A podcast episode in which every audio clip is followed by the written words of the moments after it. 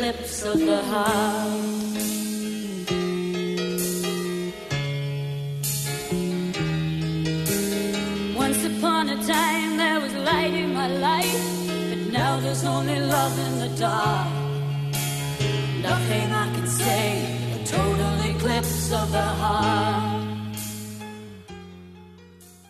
Everybody. Welcome to We've Got Ward, a Daily Planet Productions podcast series where we expertly dissect and discuss Ward, Wildbow's return to the world of parahumans. My name is Matt Freeman, and this. This is Scott Daly. No, no jokes, Matt. Too sad. But, but theater is all we are. Touche. As you said, this is the podcast where you and I eagerly dive into Wildbow's world of villain power struggle, power struggles, giant tree monsters, and alien-based death powers as we analyze and interpret this ongoing web serial. This week we take a break from Torch and cover all of the special week-long event arc Eclipse. So we're going to be covering the whole arc this time, Matt, chapters X.1 all the way through X.8. Um, we haven't gotten to cover a whole arc in one go in a while now. It's been man, it's been four months since we we caught up to Ward. So this is an exciting time. Yeah, yeah, it's it's it's awesome. I'm glad to revisit our roots actually and uh, get get our whole episode deep dive into a single arc um mojo on. Yeah, um not not to say that I don't uh, like getting to dive really deep into the two chapters a week we do. I really do enjoy that and there were times when I was prepping for this week's episode that I was like man, I just I have stuff to say about this, but I don't feel like I have enough to say to where I had to just move on to where we were doing this just two chapters at a time. We could have gotten into that stuff, um, but I love getting to analyze this. This this this arc is a complete story, and it's a section of a larger story, but it very much comes back on itself. It very much comes to a sort of resolution, and getting to see that from the beginning to end, and getting to talk about that all at once uh, was a real joy, and I, I'm so looking forward to this episode. Yeah, I agree. I find that there is some kind of advantage to being able to encompass the whole arc of the thing in, in one conversation, even though we can go deeper into the minutia in the two chapter episodes. This seems more. I mean, there's an advantage, like a higher altitude view. You know, you can pick out things that are that are larger level trends and stuff like that. Um, I don't know. I, I'm I'm I'm excited. Yeah. Um, so let's do and it. on that note, yeah. So um, because this is going to be a long one, we are just going to go ahead and defer our discussion of the um, discussion question from last time to next week's episode. Uh, and that was, of course, what's your favorite example of descriptive writing from Wildbow? Well, we're going to talk about that next week. And we're not going to ask a discussion question this week. We're just going to kind of let that one float, give y'all more time to submit your uh, favorite piece of description writing from Wildbow, and and we'll catch up with that later. Um, because there's plenty to talk about today. That's putting it very mildly. So, without further ado, let's dive into chapter X.1. Yes. Um, and as we begin, we quickly notice that Eclipse plays with perspective to a significant degree because what we're seeing here at the start isn't so much what is happening as what Ashley is recalling. Yeah, so I think this is this is one of the the wrinkles we have to keep in mind all throughout this thing. The structure of this arc is not we've now flashed back in time and are seeing the events of the Boston games. It's it's not that. It's literally we're we're taking a peek into Ashley's memory and we have to know that that memory can be warped and distorted and rewritten. And that's before we take into account that the Ashley that we know in Ward is not the Ashley we're seeing in this memories, but a clone of that person whose memories were crafted by Riley. Um, and we'll, we'll get to all what all that means later. But I think that's something you just when you're kind of absorbing this arc, those are kind of things you have to keep in mind. That yeah, this is not a, a typical flashback type of structure. Yes, yeah, exactly. Like um, we're we're we're quite disoriented, um, and and I like I like this next bit where she watches one of her pills swirl the drain, and then she's interrupted by a guard who demands that she get rid of the glass bottle she's using. Um, and she's agitated by the encounter in particular because it's a big man throwing his weight around, and we'll eventually learn why that specifically bothers her. Yeah, this is such a strong opening to the chapter and indeed to the whole arc. And I, I want to focus some real attention on this, even though we have eight entire chapters to cover here, Matt. Um, because as she's watching the pill circle the drain, she thinks back and she thinks back um, to her life before all of this, and which, which by the way, is like setting us up for those flashbacks. Like we're we're we're literally laying the treads down to set up this move back into the past moment and and we we get this understanding that how how she's been on the edge of a knife for so long and acting acting as if she's on the edge of the knife acting as if she's just circling that drain has become instinctual for her. She doesn't even think about it anymore. That's just who she is. But she's decided she's going to go to jail now. And like we said last week, she's hopeful that that will mean once and for all, someone else will have to worry about this part of her. She will finally get to rest. Um, and I, I, think we we kind of know that that's probably not exactly going to be the case. But but she's terrified here, and and I love that she takes that fear and like attaches it to this pill that she's watching circle this drain, and and she wanted to see if it somehow survived despite the odds. She wanted to see it fall at the same time to see if she could spot what finally doomed it. So it's not it's I want to know. I want to know what's going to happen here. I want to know if if will will it find will I finally succeed? Will I finally pull off what I wanted to? Or if I'm going to fail, I want to know how that is so I can know how to predict it. And what I love about the scene is I think it ha- kind of like perfectly reflects the final moments of of chapter eight of this arc. And uh, we'll get to that in a bit, but I want to think back on that when we get there because it's kind of it's it's it's a big circle. It's a big circle. Yeah, it certainly is, and, and we definitely will. I, I think that there's a lot of uh, symmetry, and I'm just going to say up front that like I, I think the the metaphor here is like an eclipse.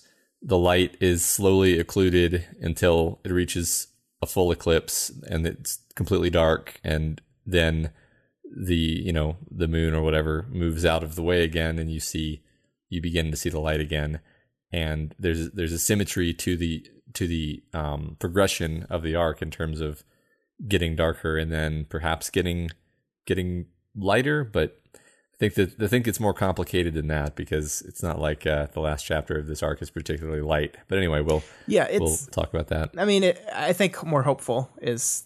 I think hope is the the big the big word here, and and that mm-hmm. light represents hope. So I think you're absolutely right that that's that's where that's where the the metaphor of eclipse falls in. Um, mm-hmm. I, I'd like as we leave this moment, I really like that she's observing this pill and she wants to know what happens and she's interrupted by this guard. She never gets to see what happens to the pill. By the time she looks back at it, it's already down the drain and gone and she doesn't see exactly how it happened.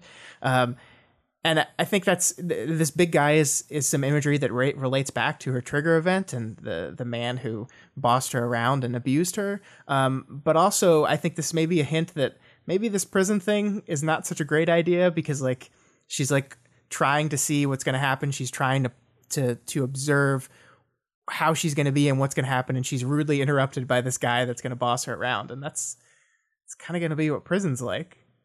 Right. Yeah. It also reminds us of of Bob, and you know the fact right. that it's not a coincidence that that was the kind of person who she killed. Yeah.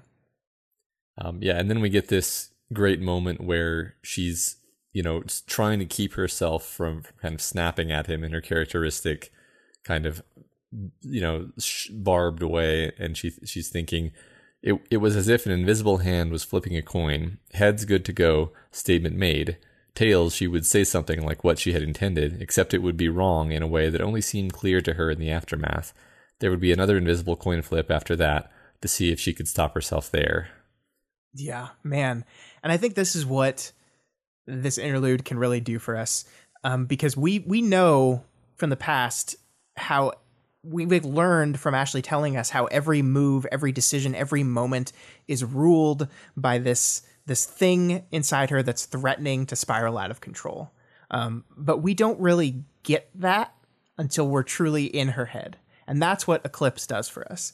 And I think a coin flip is just a really wonderful way to visualize that because you see every moment, every decision, everything she says, everything she does is a choice but it's a choice that seems to be out of her hands. It's a coin flip. She doesn't even get to choose between the two. It's just luck or or fate or whatever you want to call it.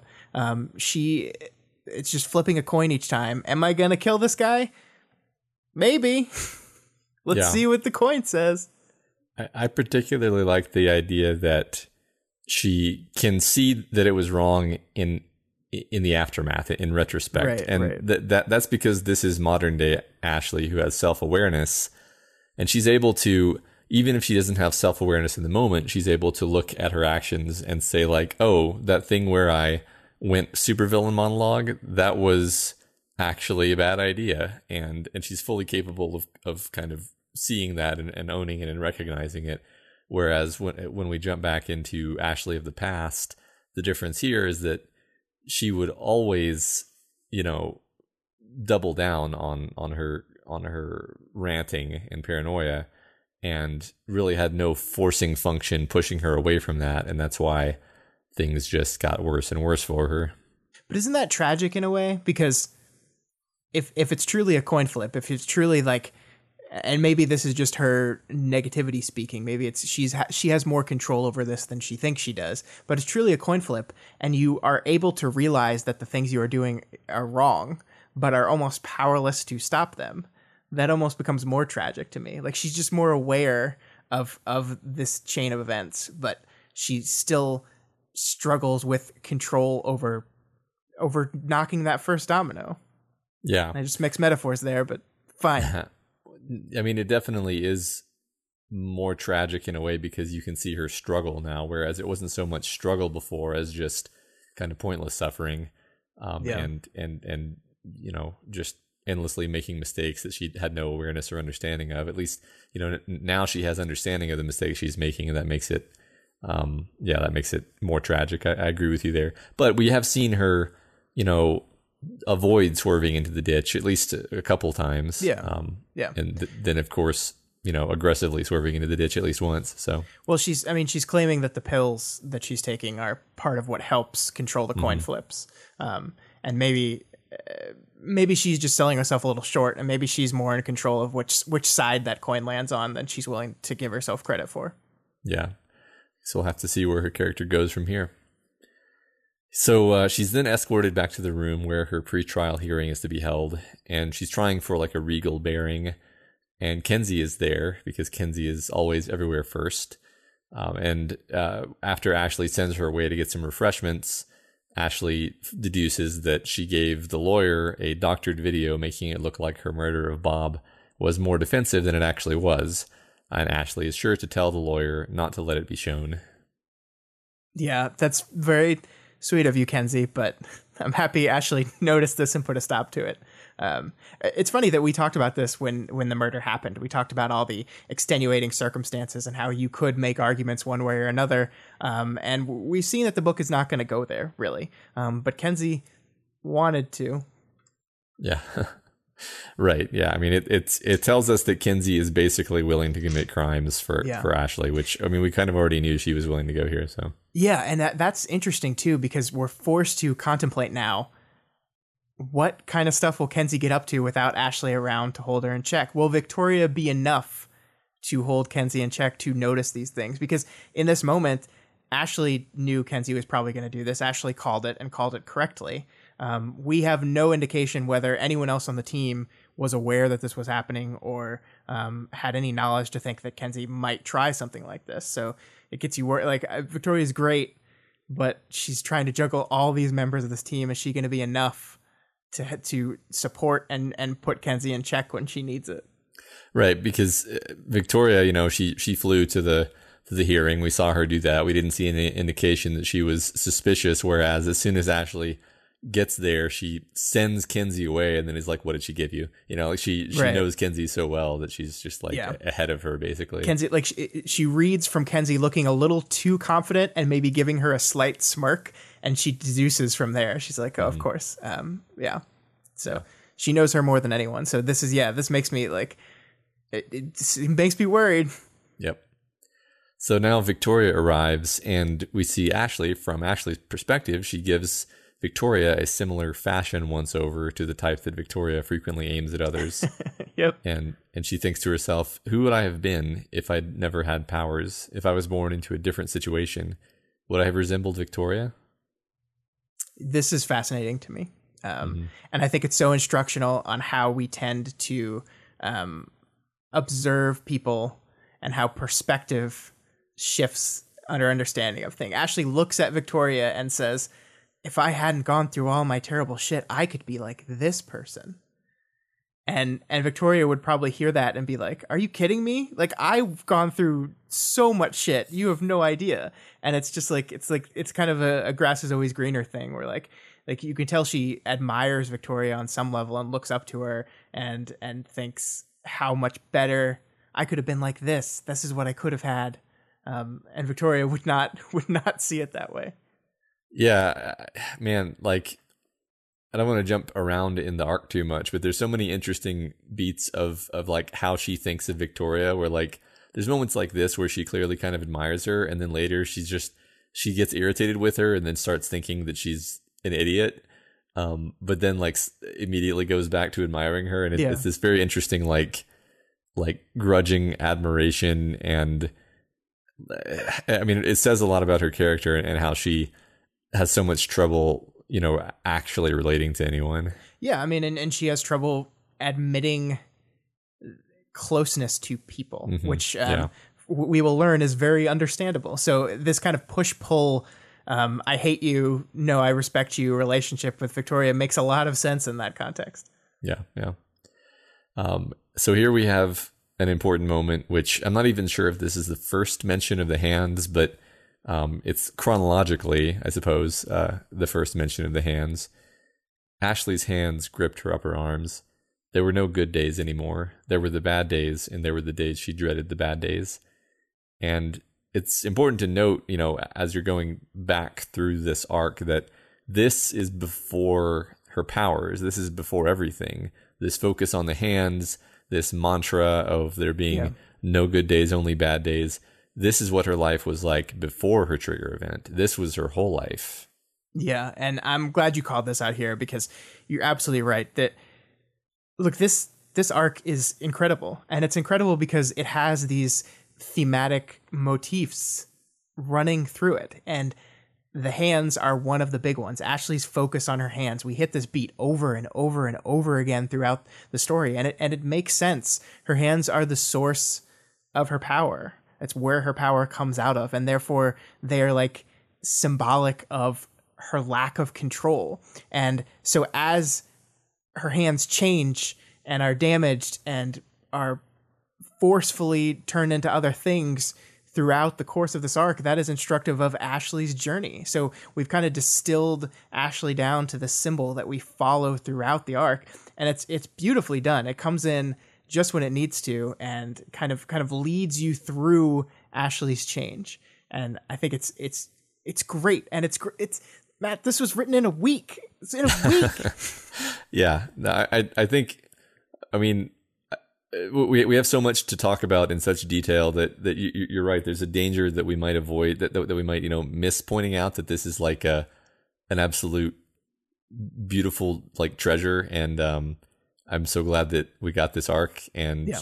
I love it in its entirety, and and this this focus on this tragic character and um just made me so sad and gave me so many emotions Yeah. um Yeah, and there's they there's something else going on here too, right? We're, we're not not only are we set like in this one two sentences that you've pulled together, we set up the hands, the the motif of the the hand symbol throughout the thing, and we also set up this idea of bad days and the days she dreaded the bad days, which is another thing, another beat we're going to hit multiple times throughout the course of this arc. Um, as, as Ashley moves through this journey, she thinks back on that is her life. There are bad days and there are days that you dread the bad days, and that's all you have. That's all you have. You have nothing to look forward to. There's never a good day. There's never hope. There's never looking to tomorrow and looking to the future. It's just that. And we're going to circle back around to that beautifully by the end of this arc. And, it's so good.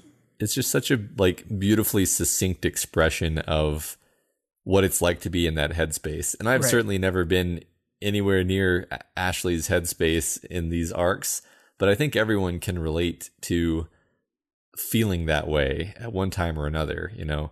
And it's just Yeah. it's such a it's not it's not overwrought. It, it uses like the absolute minimum number of words to say what it needs to say. That it that she's she is uh, so without hope that she doesn't even conceive of hope being a possibility. Yeah, and it's so much better than just saying there are bad days and worse days, right? I mean, it could have just been that. It's like I've got bad days and I have worse days. And that's not what it's saying. It's saying I have bad days and then even if I have what what you might consider a good day, I can't even enjoy it because I believe in every fiber of my being that a bad day is coming anyway. Mm-hmm. And yeah. it's you're right. It's so succinctly, beautifully done, um, and it's such a, a fabulous way of of contrasting this Ashley, the Ashley we're with right now at her trigger event, to the Ashley we see throughout the Boston games, to the Ashley we see by the end of this chapter, who is a very different person, both yep. literally and and metaphorically. Yeah, right. So yeah, this this is the scene. This is Ashley's trigger event, and, and we're witnessing it. So what happens, of course, is her father savagely beats her mother, and Ashley cowers, and um, it says Ashley made a noise of the sort that little kids made. She was 13. She wasn't supposed to make that kind of sound. So let's, uh, for the third time in a row, this is something that's beautifully set up that pays off wonderfully by the end of the arc. Um, and and we have to pull it because of that, so we can circle back around to it in chapter seven. But right, I I love the thing I want to talk about here is the idea of perspective and uh, point of view. And I like that in these interludes we always move to to third person perspective. Where we're in first person when we're with the the story proper, but we move into interludes even if it's an arc long interlude, we move to a third person perspective. But even when we do that, we never really lose the character voice. Like we mm-hmm. don't we don't really zoom out to a narrator like reading the events or like retelling the story to people. We're still we're not in Ashley's perspective, but we still have her voice. And that that is what I think you can see here in this statement. She wasn't supposed to make that kind of sound. That's not an author- authority, a narrator making judgment, passing judgment on the voice that Ashley just made. That's Ashley's internal judgment. That's Ash that's coming from her herself. She is saying I am 13. I am not supposed to be making this kind of sound. And I think that's so important as part of her character and i think i think it's it's why even as we shift to third person in these interludes we don't we don't lose understanding of the character. Yeah i think that reflects on some other moments that i'm not sure if i did pull out but specifically the ones where she she like sneers at someone else for being weak. Yeah. And she she kind of can't stand weakness and the reason is that it reminds her of her own vulnerability. I'm not even going to say her own weakness because it, it's it's no shame to be to to be terrified of of you know a monstrous person who's who's tormenting you.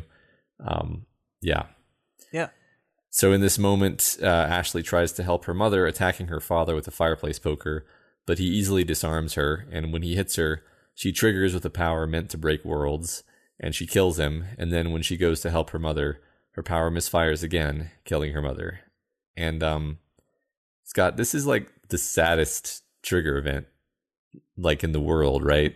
I, I mean, certainly compared to literally any of the ones we know about from the story. Yeah, I mean, it's. I mean, they're all like universally awful, but this, yeah, this one got me. And I think I think what really got me in this one was how her mother reacts to her trigger and to the fact that she just like disintegrated her father. Um, I think it would be very easy to do like I think there's there's a there's an inclination to want to do a very standard like shrink away in fear like I don't know who you are anymore. I don't know what you are anymore. You scare me. That's not what she does here. She actually like seems to embrace her. She calls her over here. She looks at her white hair and calls it special. Even even in this moment that she just did this horrible thing that she had almost no control over her. Um her mom still seemed to love her and mm-hmm. and like embraces her. Mm-hmm. and then she kills her. Yeah. And that just like ugh, that makes it so much worse than it could have been. Yeah yeah. I mean it's it's so entirely tragic and and like it's it's very interesting and kind of complicated because knowing that the powers have agency almost makes you hate her power even Yeah. more because you know the powers don't have to be such assholes like like it, it this power has decided to be chaotic and uncontrolled Yeah. to force her into situations where she has to use it and k- killed her support system as basically its first action. Um, and I, I don't know how, you know, exactly how much like calculating foresight to put on a shard, but Yeah. kind of that was my thought was like, was like it, it, it Ashley didn't so much kill her mother as this, this alien did, you know? Yeah. All shards are dicks. This Yeah. shard is an asshole. Yes. But I think it I think that's so it's it's very instructive for the character that Ashley is that that she doesn't just kill people that she's mad at, right? That like she loved her mother in this moment, her mother loved her in this moment. Her mother was trying to calm her down and trying to help her in this moment. And and her shard's such an asshole that she even kills her. And Yeah. of course we're gonna see this a very similar death repeated later in the chapter. Yeah. Um, and I think that's so important that we're establishing like that the, the the difference in that kind of killing. Yeah. Yep. So now, having done this, having experienced this horrible trauma, the young girl gathers her things, the things she'll need for a life of homelessness and squatting in abandoned buildings. And as she leaves, we match cut through the darkness to join Ashley with Jessica. And of course, Ashley would call her Jessica and not Dr. Yamada because Ashley can't give anyone their honorific title. Yeah, I guess before we move on, Matt, we should explain what we mean when we say match cut because it's actually like a filmmaking term. Yeah, there may, there may be there may be an actual literary term for this, but I like I like that we've decided to go with this. There probably is, but I'm a movie guy. I can't help it. Um, yeah, so basically, throughout almost, it's not every single section break in this arc, but throughout most of the section breaks in this arc, we have um, a we use the little little moon symbol, which by the way is great because it's like selling how unique this arc is. Because our section breaks in the story proper are usually just a circle with the dot in it. Um, I'm not sure exactly what that means. It could be a sun. I don't know. Whatever. Um, but we do we do a little moon here, and we break mid action, and then uh, move to a new time or place with a very similar action. So, like in in filmmaking, a match cut is like if someone's standing with their back turned to you with their hand raised, and then you cut to another scene with maybe the same character, maybe another character, maybe in a different place, but it's it's the same framed scene, it's the same gesture. It's like it just it's a continuation of that that gesture or pose or frame, but in a different scene. And Yeah. that's basically what we're doing here, um, Yeah, over and over again.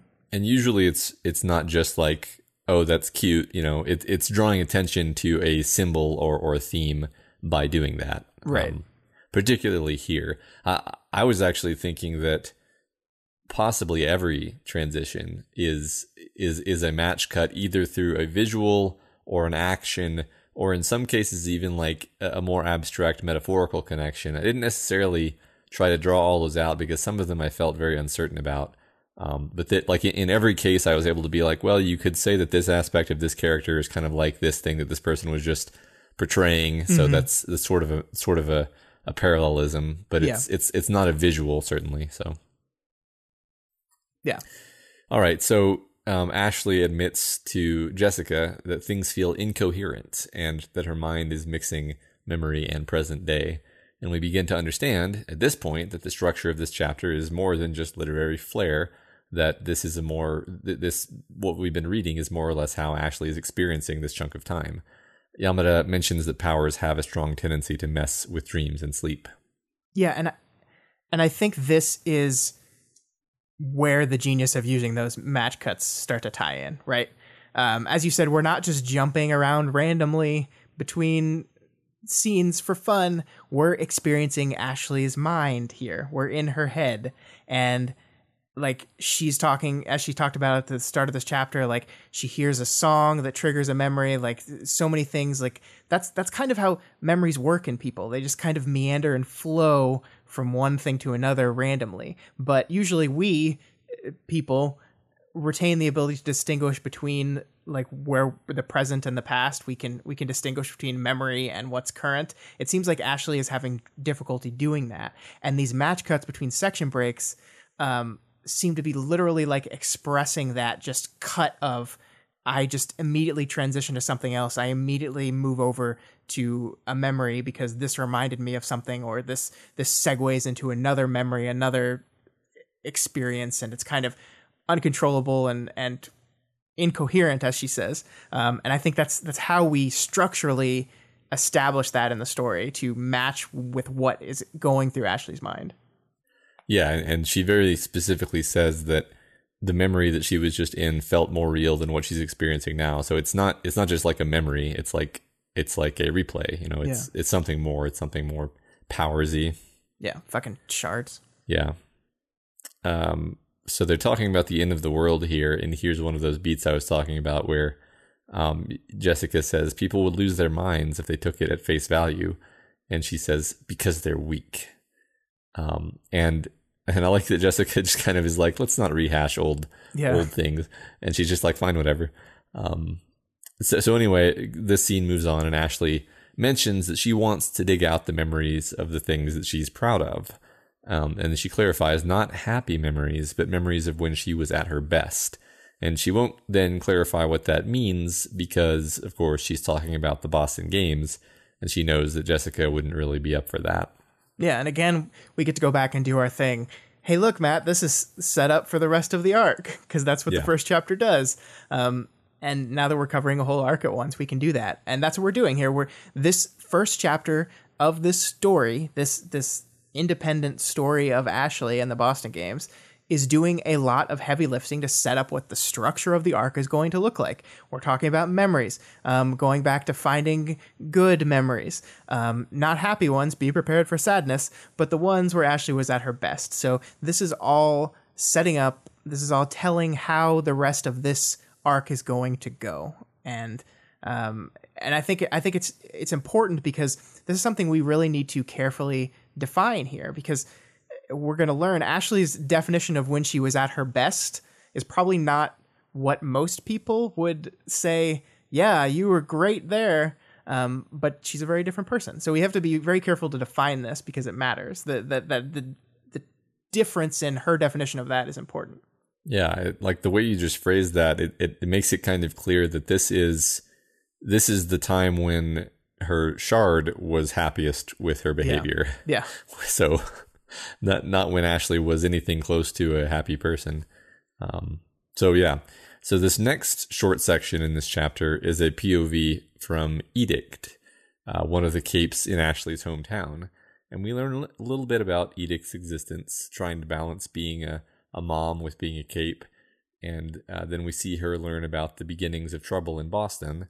Uh, we also get a glimpse of the PRT attitude toward Damsel, she's a troublemaker, but in some sense, she's pitiable. They all uh, discuss arranging an accidental quote unquote uh, uh, grocery drop off to her location and um, generally express kind of like almost parental care toward her.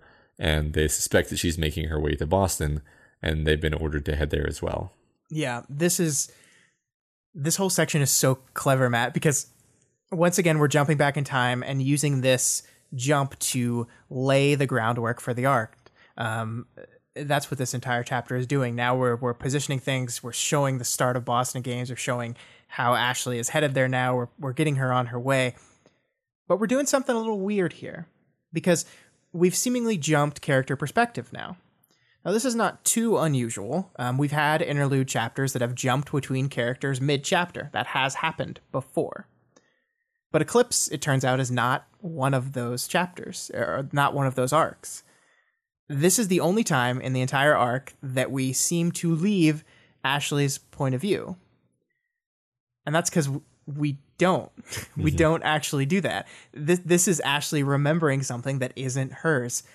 And and I think what's so clever about this as we get to that reveal later is this is kind of wild subverting expectations because this story like i've said so many times stories teach you how to read them. And and we are here in this moment seeming to set up a chapter and set up an arc that shows that maybe in this arc we're going to jump around between characters a little bit. So it's subverting your expectation on that um, to to to yes mislead you but in a way that seems very fair because you're just kind of falling into a trap of how the structure of the story works.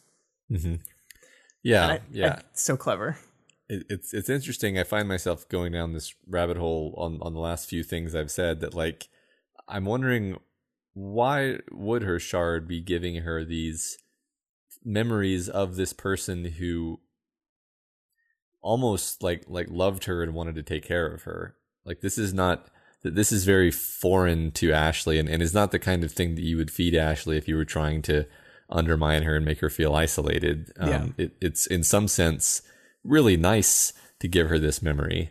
Um, you know, this this like unambiguous, unforgeable indication that someone actually cared about her. And uh, I just think that's really interesting that, that that that ended up in her in her brain. Yeah, I mean, the pessimist in me says her shard goes, "Hey, look, look what you fucked up. Congratulations. Yeah, basically. Remember how you thought no one ever actually cared for you? Here's all these people that did." Yeah, that's that, that's true. Like yeah, like basically at any time you could have you could have legitimately gone in and, and joined the wards even though you thought they were trying to screw you over. Yeah. Yeah. That's that's a good point. Thanks. I was almost I was almost happy about that for a second. Well, good. My job is done. yeah. Um okay, so moving on into X dot two. Only Ashley- seven more to go. Only seven more to go. Making great time, folks. Um, Ashley travels very carefully, incognito, to Boston via bus. She enjoys the game of it, the cat and mouse with the authorities. She even keeps score, and uh, she meets some young lawless kids, and she begins to worm her way into the Boston underworld. But uh, this is a very different Ashley now. This is a much less self aware, much younger, and more raw Ashley than the one that we just left in the previous chapter. Yeah, I think this is so important to point out because you're absolutely right here. This is this is very distinctly a different kind of Ashley than we've seen in Ward before. Even Ashley in the last chapter, she feels different. And the the gamification of this whole thing is such an important uh, signifier to point out that change that she's playing this game with herself and it's something like, she kind of continues to play this game throughout this whole thing i mean there's a reason why um, metaphorically it fits that this was called the boston games. Um, it seems to signify the, the gamification of this whole thing. And it's such an immature childish way to look at this whole thing this extremely dangerous and deadly power imbalance but that is how ashley looks at it. And there's this part here that I think points out like the mature the immaturity of her the most. Um, she's talking to the kids, and one of the kids says, "You don't scare easy. You'll manage. You're tough, huh?" And her response is, "Been on my own for three years now. Ran away, fending for myself." She said, smiling, like she's proud of it, like that that is a badge of honor. And someone replies with, "That's so sad." because it is. It is very mm-hmm. sad. And her immediate reaction, the smile falls from her face. She immediately decides, I hate this person. I, this person, I don't want anything to do with them. And it's such, it's so immature to be like, look at my accomplishments. I've been on my own and doing things by myself is such a childish thing to brag about. Um, like uh, no, no, like a mature person would ever go like, yeah, I've been on my own. Look at me. Um, as if that makes you strong by by itself. And Yeah. it's yeah, she's so she's such a kid. She's such a little kid. Right. Yeah, we very very quickly sketch out like yeah, this is this is a kid. This is this is uh, a less I mean, it sounds like we're like ragging on her, but we're just stating the facts and the way the Yeah. text conveys it that she's she's she's immature, impulsive, childish and like very poorly socialized on top of that because she's been so isolated Yeah. and all these things come through and they all are bad for her. Mm-hmm. So the youths tell her about the status quo in the city and that she should avoid Deathchester and other boroughs with similar uh, epithets. Uh, but she likes the sound of Deathchester and she decides that she'll claim it. Yeah, even this feels so childish and and gamey a little bit. Like, where am I gonna set up shop? The one with the coolest edge lord pun name. That's where. Um, and and it's like it's so fun. Like, yeah, Deathchester. That's the coolest one. I want that one. Um, it's She hasn't even seen it. She doesn't know what's there. No, she picks it on a whim. It's just yeah. It's just like the, it sounds like a cool name for something. Yeah.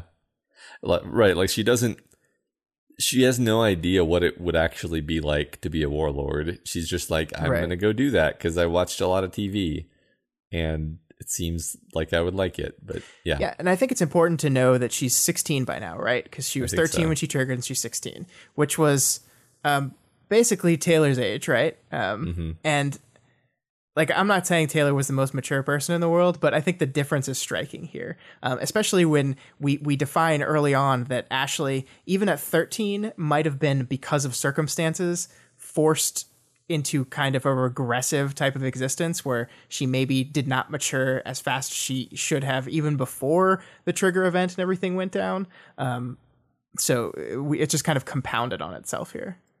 Yeah. Yeah. I mean, I, I- I've spent a lot of time actually thinking about the differences between this character and Taylor because um, even when they're being their own brand of insane, like Ashley has these flares of anger and, and fury and lack of control, whereas what would happen to Taylor is more like she would just like calmly and rationally be like, I guess I'll have to cut this guy's face now and and kind of, you know, almost dis- disassociate from like the horror of what she was doing. Um, just very different approaches to kind of different kinds of unhinged character, and I kind of like that uh, that aspect specifically.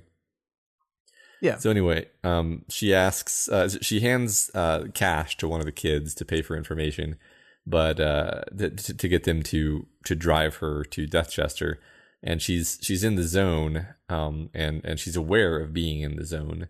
And here we continue to sketch out her her psychology, her constantly seeking this fragile high of accomplishing things and winning at the game that she set for herself. yeah, the zone is a really important thing to her, and it will continue to be so throughout her her adventures in Boston. Um, but I, I think it's I- think it's really fascinating um, how how like complicated this gets with her, like how complex of a character she is. And the most revealing thing to me in all this is when she's like driving down the street in this car, uh, looking out at the windows, and she starts relating things back to documentaries she's watched about Roman augury practices and and Emperor Caligula himself. Um, and we'll see this a few more times throughout the arc, but uh, again, we're gonna hit that beat. Is Ashley's a kid, and and her persona, the theater that she puts on, is entirely constructed from the only resources she's had, television. Um, and and she's she's constructed so much of who she is and and how she relates to things through the things she's watched on TV because she's been alone for so long, and that's the only real contact she has. And it might not be the best uh, the best thing to base your whole your whole thing on, Ashley, because like Caligula totally gets assassinated for being a crazy person. Like that that's what happened, Ashley. Did you see the end of the documentary? Oh, but that won't happen to her though. no, Scott. certainly not. Yeah. Um, so as they're driving, one of the kids uh, wants uh, asks Ashley if she wants to come over for dinner, and she dismisses the invitation out of hand without even thinking about it. Um, and and one of the other kids asks her, "What are you doing for food?" And she thinks she was annoyed at the question, annoyed that her observation of the city was being interrupted, and annoyed that she that she hadn't been observing the city, and that she'd been thinking about useless stuff it was this kind of thing that dragged her down when she was in the zone. Yeah. Um, showing her resistance to people here is, I think, really important, and we and we learn more about why the idea of eating dinner with other people is so foreign and uncomfortable with her. Um, but I think it's really funny, and like, in this thing, she's like, "How dare you ask me things like." How do you consume sustenance to survive? like it's it's just Right. like basic questions that like no one would ever think of uh, as as problematic or or annoying but yeah. ashley doesn't live a normal life Yeah. I mean, a- anything related to self care to her is is is almost like a weakness. Um, and and she, she all she has time for is in this moment like playing the game, getting ahead, you know, being powerful, scaring people. Um, and and you know, on on that note, she she kind of can't wait to like awe these people. So she she breaks into this empty house, uh, and with an audience of one, she transforms into damsel of distress, stripping and annihilating the travel grime from her body, purging the dye from her hair, and then donning her black dress and wearing some scraps of material that her power leaves behind as a mask and as other decorations. Yeah, in spite of myself, I found this really cool. Like, I know Ash is all about theatrics, and theatrics worked on me here because I was like, oh, awesome. but I, I, I very much like this little wrinkle in her power. The idea that it doesn't just totally erase everything. Um, it, she describes it as it made things swell and burst into nothing, and it made them wither. It decayed by making paint peel and wood fade and splinter. The passage of time, halting time, and the, the particularly dense things don't get completely destroyed. They leave by little bits, as you said, and little little remnants. And I think this serves like as both like just a logical like hey, how can she carry around stuff if every time she uses her power, stuff gets destroyed? It's like, oh, well, some stuff is made out of her stuff that was left over from destroying. So it's just like it's a, it's a very rational solution to that problem. But metaphorically, it's just she is someone who annihilates things out of existence. But even so, she can't get rid of always th- all things. There's always a little bit little bit left behind. Not always, but sometimes there's a little bit left behind. And yeah. I think that's it's very poetic. Yeah, I like that too. And this is something that's that's been you know in these ch- in these chapters up to this point, and it's going to continue uh, as a thread through it. But I think this is as good a time as any to point out that she's essentially disabled in the sense that um, she can't just like do she can't brush her teeth. You know, she can't use a phone. Yeah, she she can't like reliably open doors. Um, just she she can hardly do do anything that involves using her hands without risking destroying you know important you know things in her environment and and often does so as we see throughout the chapter or throughout the arc actually um, I, I, just thought I'd, I'd point it out now in, in this moment that the, the, whole narration of her character is absolutely filled with this um, this caution and and j- just like severe severe limitation of of her options by her inability to use her hands yeah i think that's a very good point her hands are not functional hands. They're weapons and weapons only. Yep.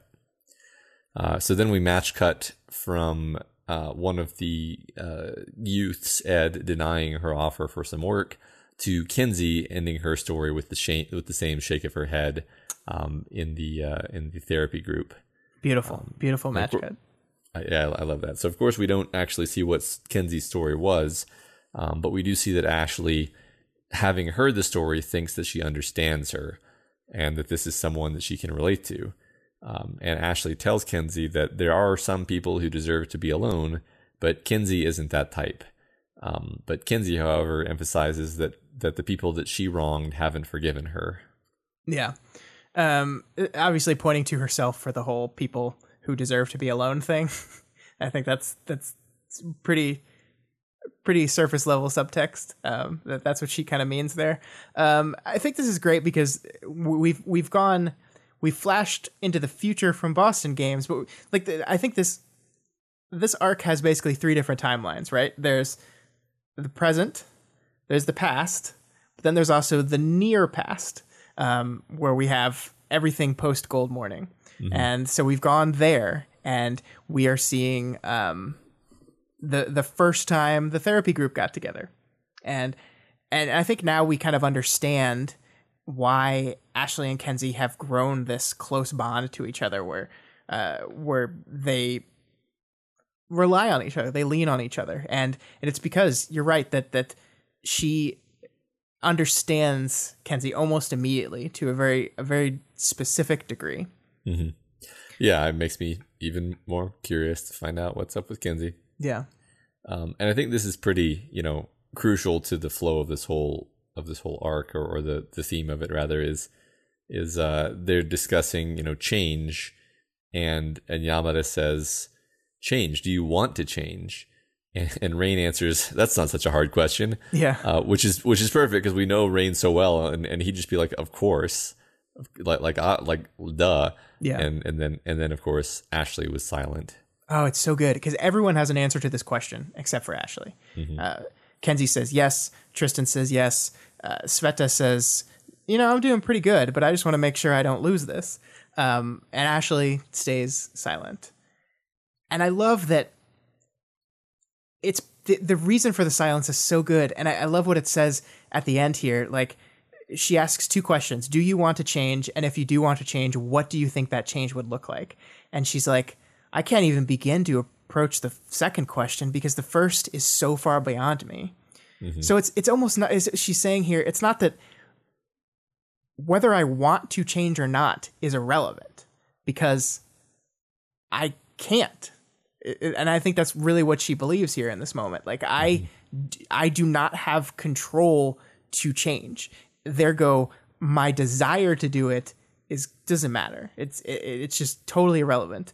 And there's something really really tragic in that. And I think it, it goes back to the coin flipping that we talked about earlier. That if if you are aware of the things you were doing are wrong and you want to make sure those things never happen again, but your actions are determined by a, seeming chance, how how can how can you change? Um, that that's true, but but I think you know the, the contrast between her and her alter ego at the end of this arc shows that maybe she has changed more than she you know thought that she ever could um, by the time we catch up to the present day I, I completely agree, and I think that's the conceit of the arc is that is that uh, if this is the way I am, if this is this is who my shard is pushing me to be, if this is who my programming is pushing me to be, how can I change it? And the answer to that question is through tiny little steps, through tiny incremental things. Like that that's I think what when she stares her other self in the eyes at the end of this thing and, and, and we see the stark difference between the two of them, that's the conclusion is that it's just little little tiny choices that stack up over time. And it's great. Exactly, exactly. And yeah, can't wait to get there. Um, so yeah, now we match cut through Ashley standing alone, walking to the bonfire moot, uh, which will be a recurring setting in these chapters. Um, uh, I think it's interesting that the the imagery of this bonfire is the center of of eclipse. In other words, it's like it's it's the idea of, of fire and and light and being eclipsed um, and you know moving into the light, moving away from the light, things like this. Oh yeah. Um, so uh, at the at this moot, we're introduced to a number of players, and Scott, there are going to be so many new capes in these scenes, and I would just love to talk about each and every one. But unfortunately, this is the kind of thing that I'm going to hardcore gloss over, so we can focus on like themes and shit like that. Um, yeah, that's fine. but the main thing to point out, I think, so that we kind of know what we're talking about going forward, is that we have one group, Blast Germ, which is led by Blasto and Rotten Apple, aka Fume Hood, our uh, friend and Victoria's friend from uh, the the earlier arcs of this story. Um, and then another of the groups is the Clockwork Clockwork Dogs, led by Accord and uh, Detente. Yeah, these are important ones. Um, there's a whole bunch of creepy, terrible people in the background. Orchard, Orchard, Yeah. gross. It's Yeah. gross. Um, yeah, but I think I, I guess I had forgotten that Fume Hood and Blasto had hung out in the past, or maybe we didn't know that. I honestly don't remember. Um, but it's kind of cool seeing Blasto again and seeing him with a friend.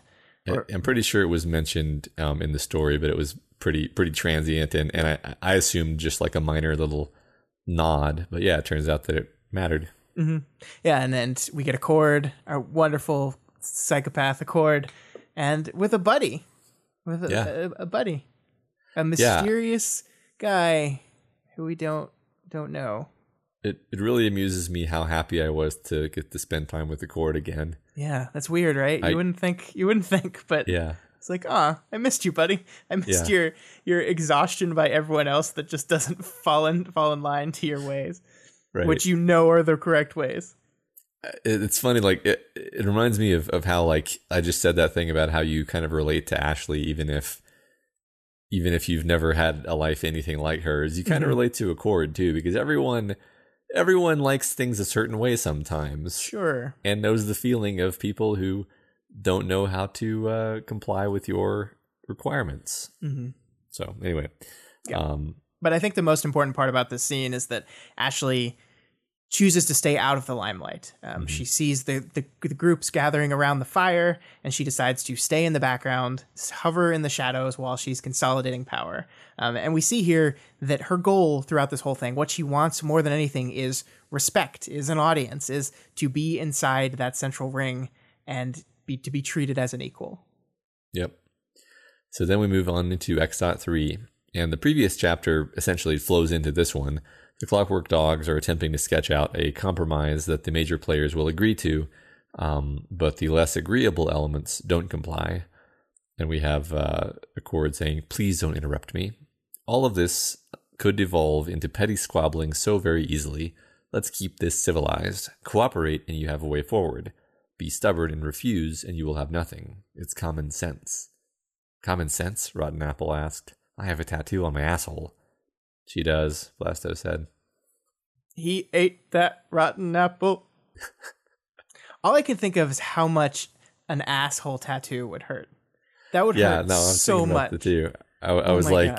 I, I was like, surely that's not a real thing. And then I was like, no, I'm sure that's a real thing. And no, I'm not going to look that up. Ugh, that would hurt so bad. Oh my Yeah. god. Um, so yes, throughout this conversation, Damsel is pretty chapped at being disregarded. Yeah, that's interesting. I I didn't read it as her being chapped. I thought she was generally okay with being disregarded here because she felt like that was her decision. Like she chose to stay in the shadow, She chose to stay out of the limelight. So them disregarding her is actually like them making a terrible mistake. Like there's this moment where she says they hadn't even considered the ones who were in the background. They didn't think she was a threat, and she smiles. And Detente sees her smile and smiles back at her, but she says, "Oh, you're taking it the wrong way. I'm not happy to be here. I'm just happy that you're underestimating me." I, I, I guess I read it as like she's rankled whenever anyone doesn't fear her sufficiently. Um, and, and yeah, it, it works in her favor strategically, but I still think she's annoyed by it. That's just kind of how I read her psychology. Yeah, I mean, I'm sure there's annoyance on some level, sure. Yeah. So she walks to a nearby smaller campfire and she drums up some connections. She snubs one of the mercenary captains, but uh, seems to make headway with some of the unaffiliated youths. And we get this beat of uh, she's she's thinking through the situation and thinks a feeling like falling. Join me now, she said. You'll be in a good position when I rise at the top. Yeah, I really love the word usage here. Um, the, the dichotomy between falling and being on the top. Uh, she's in this moment. She has a um, a, um, a like she her power flares and it scares people, and she's like, "Oh God, I'm gonna lose it all. I'm gonna lose it here. I'm gonna fall." And then she immediately talks about going to the top, and I love it like this idea that she's constantly falling. Like she's like in any moment she could fall, and the only way to keep moving forward in her mind is to just constantly be climbing, constantly be reaching upwards, just keep swimming. hmm And the thing that strikes me about this and all the Boston Games stuff actually is just how worm it feels. And I think that's intentional. Um, we've jumped back into this pre gold morning. We've jumped back into worm, the worm timeline almost. And we've kind of latched on to this tone of advancement and escalation and go, go, go, go, go. And I think that's very intentional. And I think I think what this this arc does more than anything to me by its conclusion is really segment and divide the difference between the tone and the difference between the thir- the themes of Worm and Ward. Yeah. It's almost like Ashley's past was, you know, the, the themes of the Ward story, which led to her grisly death. And now that she's been resurrected and given a, a second chance, and, you know, m- maybe even more than a second chance, uh, she she has to grapple with, you know, how to grow from that. Yeah. And uh, um, that's that's why I love that's why I love Ward so much. Mm-hmm. So then we match cut through the abstract query of how she's going to manage a difficult problem, I guess. Um, to Riley asking her a similar question. It takes us a few moments to realize that she's talking to Riley, uh, aka Bonesaw, for people who are less less up on things. Um, as as the medical tinker works on her hands closer to the present day, but not quite caught up, uh, because obviously Bonesaw is already sucked into the something. Um, and it says a thin plastic sheet was draped across her lap now, with blood settling into the creases. Her arms were short, ending in stumps of raw flesh at the ends.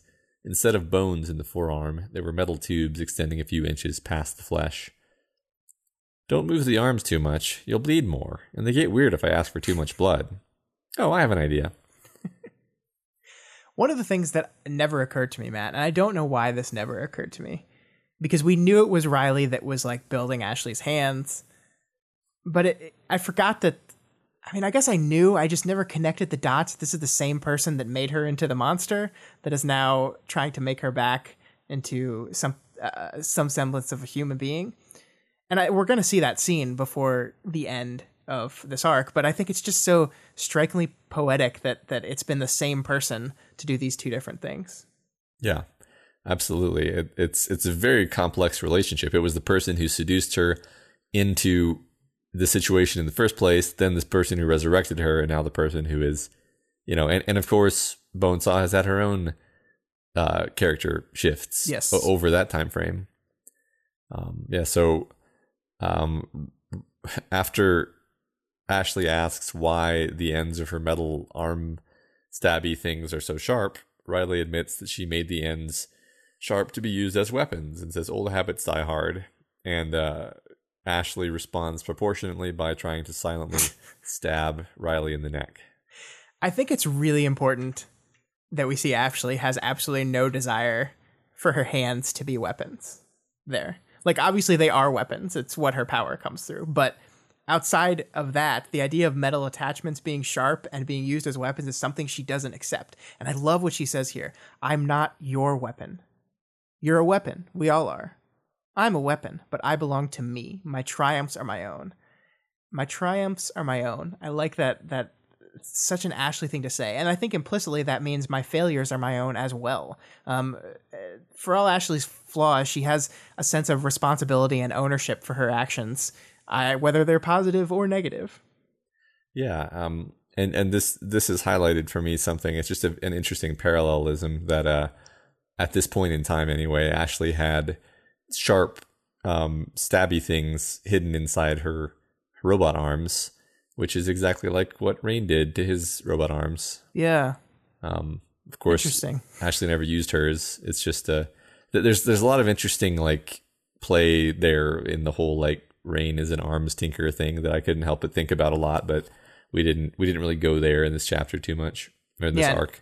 And you have to wonder what would have happened. Ashley's arm gets damaged in that fight. Um, Would she have, if that sharp blade was still in there, would she have ended up using it? Right? Yeah. I don't know. I don't know. Um, and then there's this bit that I kind of want to freak out about for a while, where Ashley says, "We're not friends. Give me working hands and powers, and maybe we can get there. That won't be soon." And like on the one hand, it's like, yeah, she's being you know all hard ass about everything, but on, on the other hand, the phrasing of that is maybe someday we could be friends. It's conceivable to Ashley that someday that she and Bonesaw could be friends. And I think that says a lot about her and about her relationship with absolution and forgiveness and all this stuff we've been talking about that she it, it's actually on the table that she would be friends with this person. Yeah, you're absolutely right. This is so huge. And the thing that I love the most about this is how Ashley's situation and Ashley's approach to this thing is so distinct from Rain's whole deal. Like we're exploring these ideas of recovery and absolution and forgiveness, but we're not like hitting the same beats but with different characters. Like each new character we dive in deep to is exploring like a different facet of this. Like Rain did this horrible thing and he sought out forgiveness. He wanted redemption. Ashley became a horrible thing and she doesn't really want forgiveness. She doesn't think she deserves forgiveness. Redemption is almost meaningless to her. She just wants a tomorrow that's better than today. And I think that is like I think that's what keeps this story moving. Like we're not just circling around to the same beat. Like it's very easy to say this story is about redemption and then just exploring redemption over and over again. We're exploring it from different angles, from different perspectives, from different facets. And I think it's going to be really cool to see how we do that as we move through each of the characters on this team. Um, ultimately, assumingly getting to our main character, Victoria. Um, but it's it's so great. Yeah, yeah, definitely. Like Ashley and Rain are on completely different trajectories and have Yeah. completely different concerns. And there's not even, in fact, like I I almost kind of did a mental double take where I was like, well, yeah, in a sense, they're on similar journeys, but not really. Well, I mean, Uh, they could they could have. I mean, uh, the the hope is that they have a similar endpoint, which is recovery, right? Like, Mm-hmm. Yeah. like, and but yeah, they're going to take completely different ways to get there because they want th- what they want out of the idea of recovery is unique to themselves, and Yeah. I I think we're going to see that through each and every one of these characters. yeah, they each have their own in- individual complex problems that are wholly theirs. Yeah. The other part we learn here is that Ashley has retained the memories of Bonesaw's failed experiments with her. Um, she remembers the tea party they had and the thing that happened after the tea party. Gets to relive all that stuff. That's fun. Yeah, that's that's not something I expected to happen when we saw that tea party back in Worm. no, definitely not. Um, and I wonder, like, I think in this moment you're almost maybe supposed to think maybe it was Riley that did this. Like Bonesaw and her fucked upness put these memories back into her head. Um, I think we learn a little bit later that it's not necessarily true, but it's like Yeah. at the moment I'm like, man, f- fuck you, Bonesaw, Jesus. yeah, at this point in the story, you're not sure what's going on, but I think by the end of the arc, you have some, at least some theories. yeah, So now Amy shows up to check Riley's work, and before anything really comes of that, we cut back to Boston. Uh, Ashley walks into traffic and blows apart an 18 wheeler, creating a disturbance for apparently the sole purpose of kicking the ant's nest. She then fends off some Soldat capes, making her escape. I like in these moments we learn a little bit more about how Ashley's power works. That she's learned certain patterns and routines and, and gestures that produce similar effects, but no gesture ever works the same way twice. Um, and I think it's this wonderful metaphor, like anything with Ashley's hands, it's a wonderful metaphor for her as a whole. That she's this person who spent a long time alone trying to figure herself, herself out. She generally understands how to get through the day, how to to to lessen her risk as much as possible. But it's like trying to wrangle a panicked animal. You're never sure what thing you do is going to set it off, and that's kind of how she has to live her life. That's sad. Yeah, yeah, well said. Um, so um, a- as she's evading Soldat, Edict catches her uh, using her compulsion to keep her in place. I I I love this.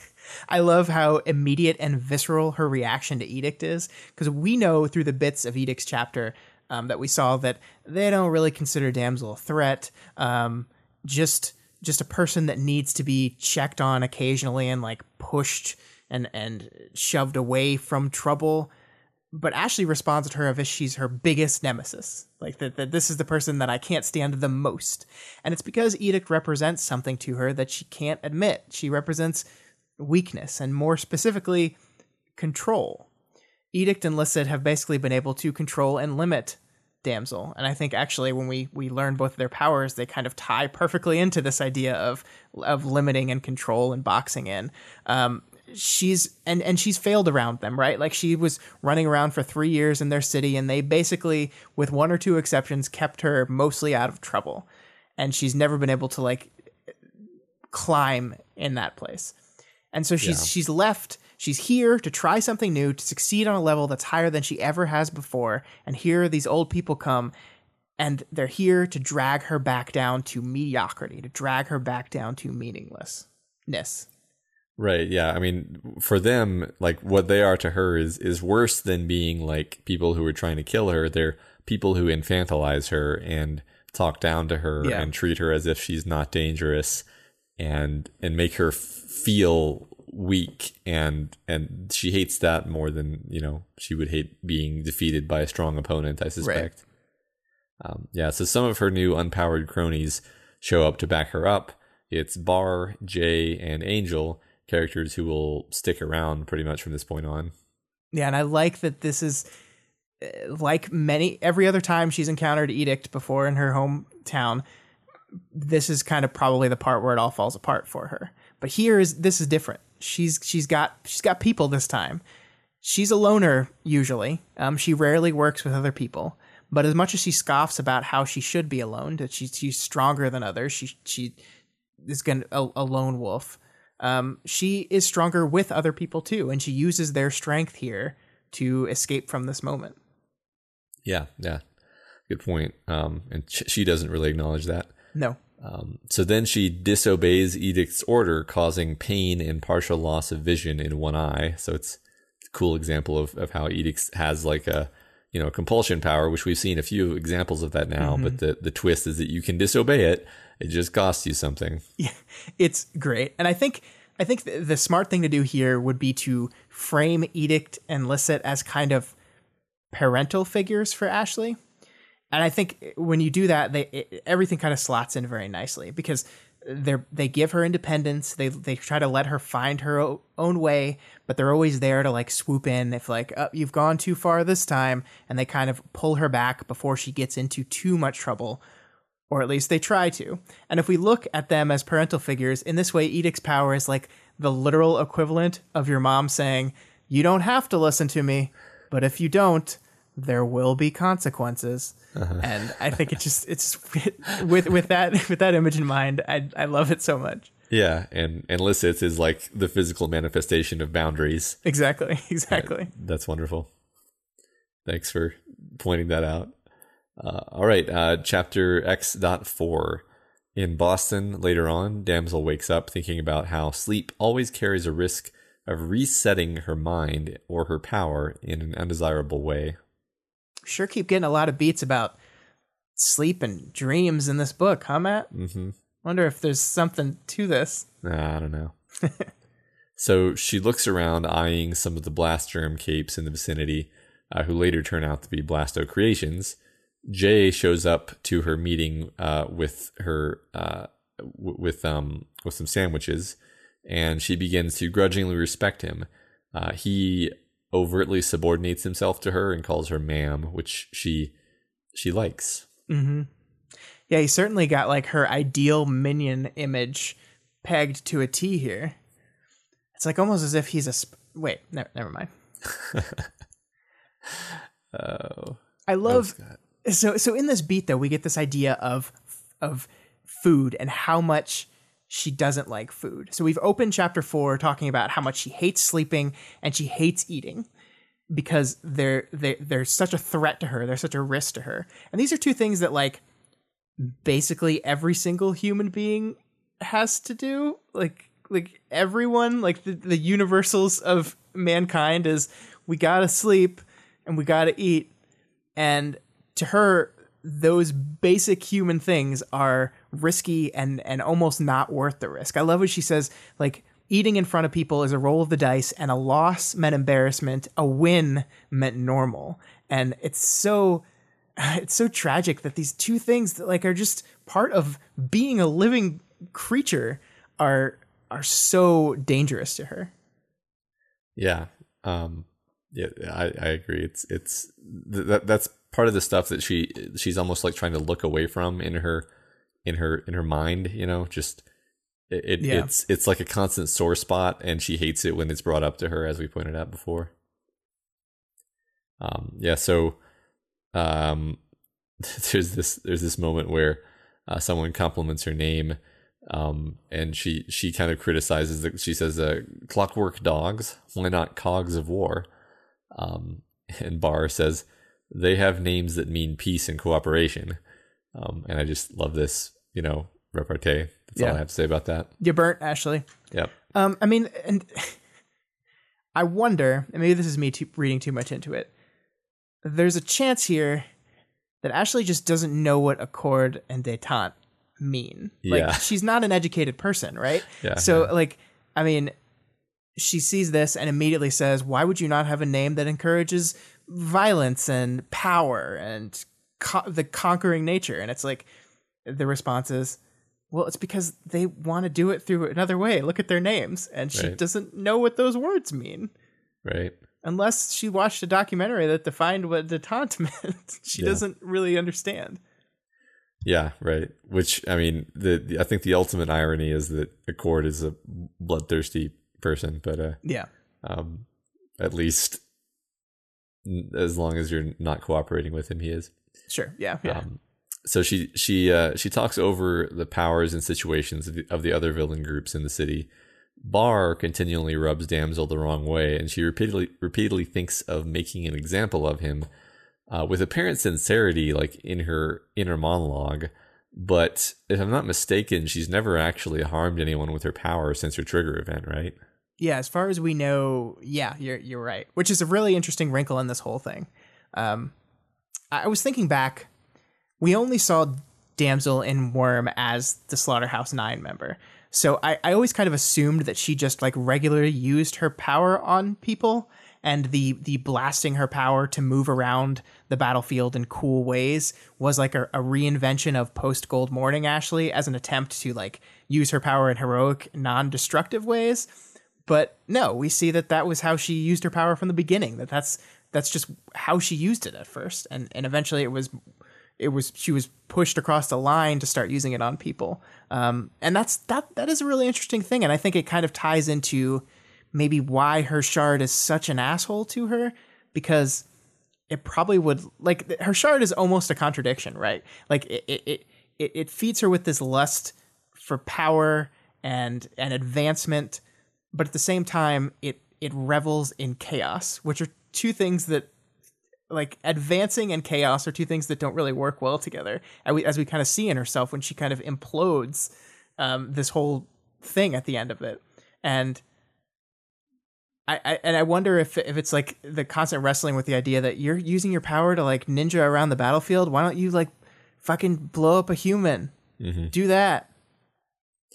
Yeah, um, I I think I think in in Worm actually when when Dragon um and Defiant are hunting the Nine, there's actually a mention of like Dragon knows everything, so so she knows who Damsel of Distress is, and, and even in that scene, she mentions her in, in kind of a a pitying way, um, as like someone who might be vulnerable, like a, a- a young a young girl living alone who might be vulnerable or something along those lines.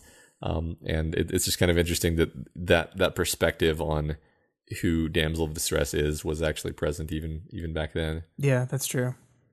Um, and and yeah, like like Dragon wouldn't have that perspective if she were the kind of person who tore off limbs regularly. Yeah, I think that makes sense. So at this at this point, Jay gives her practical advice, and when she asks why he's here, he insists that he's in it for the money. Sure, Jan. Uh, and she thinks about how the chaos is like fuel for her particular skill set. Yeah, that's that's the thing we were just talking about. Chaos fuels her, and then I think that's true. But chaos annihilates everything, not not just like the things you want it to. Yeah. Um, like Ashley is fueled by that chaos, but she wants to control and direct it, and it doesn't. Chaos doesn't really work like that. Right. Yeah. I mean, I, I- not to make too many Taylor comparisons, but it's it's like if it's like if Taylor didn't have any degree of like self control or leadership abilities, basically, um, but still had the just like relentless need to push things. Uh, it would kind of end up like this, I think. Yeah, yeah. But this is, I mean, Ashley's worse than Taylor. Um, I, you know how much I like to be unfair to Taylor, but oh yeah, it's like our job. yeah, But but Ashley is definitely like just explicitly doesn't have the basic skill set needed to be a, a warlord like ever. She just doesn't have the tools. So on on the other hand, Ashley never shot a baby in the head. Gonna well, get so many angry comments. It's gonna be like so many well actuallys. It's coming. yeah, yeah, yeah, definitely. Um, can't wait.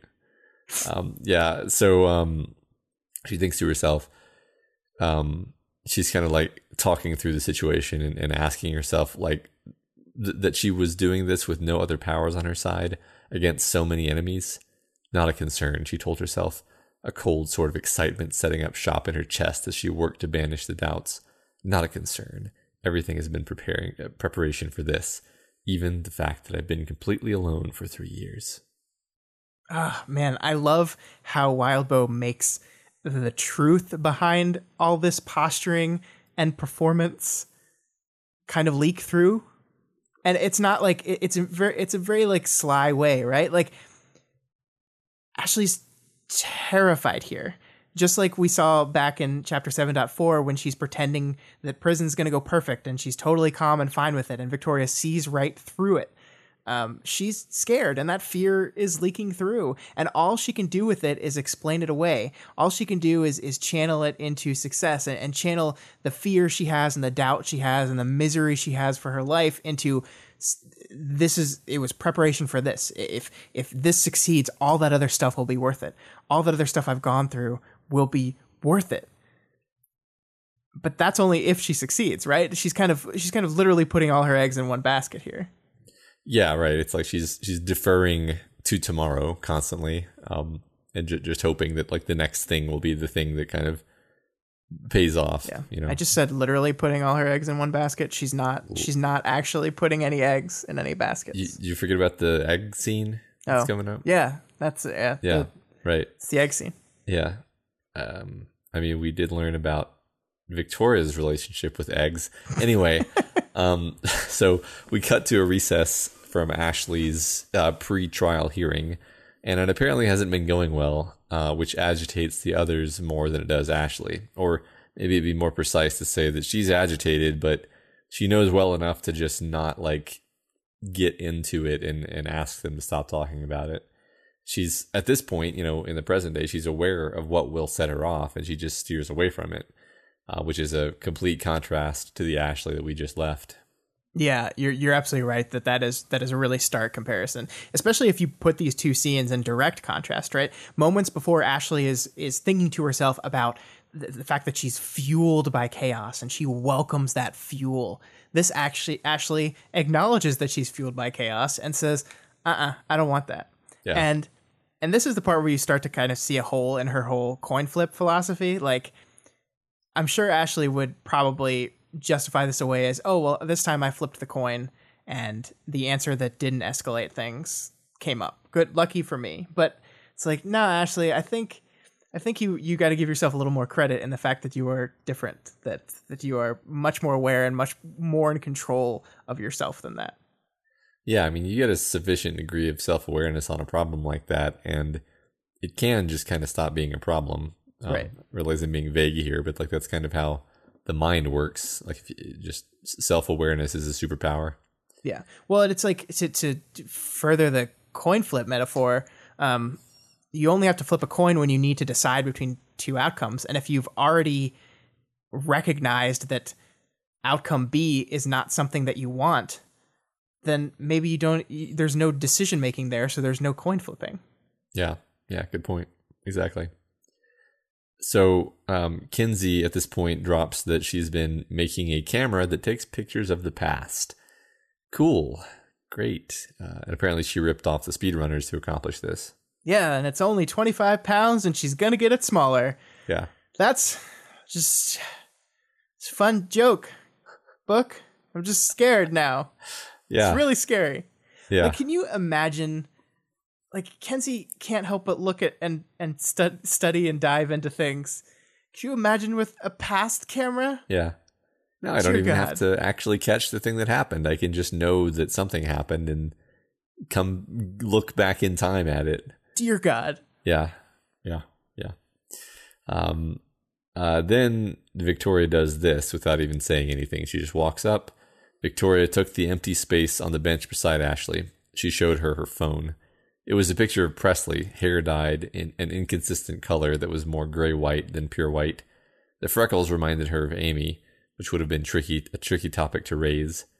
It reminded her of Jay, a memory from a past life, trickier still to bring up or raise. Oh my God. Let's talk about this forever. Yeah. Um, this so Presley has become a much more important player in this whole thing than I ever thought she would when we were sitting there talking about that train scene. And Victoria brings her up like anytime she thinks Ashley needs to, to, to some some encouragement. Like, look, this is a person that looks up to you. This is a person that respects you. And she does. And Ashley appreciates that on some level. But there's something that Victoria doesn't know. She doesn't know about Jay and how Presley reminds her of Jay, this person that we'll see is not necessarily a great memory. And I like that we're connecting Presley to Amy and Jay, these two people from both of these characters' pasts who um, they have difficulty remembering and thinking about, and and are not people that we would say they draw strength from. And the, Victoria is not aware of this at all, but I think it connects them in in a way. Yeah. Um, very interesting. Um, I, I somehow I don't know how I just noticed this fact, but the fact that the freckles remind her of Amy, um, the freckles reminded Victoria of Amy too. Yep. Back in the train scene. Mm-hmm. Um, and, and that was actually kind of what was freaking her out about it, and she was having some trouble getting a handle on it. I also want to draw attention to the language of it, would, it reminded her of Jay, a memory from a past life. And I don't mean to be too literal, but it, this is a bit of an indication that that Ashley may actually view that as not her, you know, like like at some level of detachment from that memory. It's it's it's not Jay, the guy who she had this complicated relationship. It's Jay, a memory from a past life. You know. Yeah. Yeah. Um, that's there's true. There's a distance because, there. Yeah, I mean that that is a phrase that in every other story would would be not be used literally. it would right. be, um, yeah, that was before I changed my past life. This is literally her past life. This was a yeah. life that is an entirely different life in the past. Yeah. Yeah.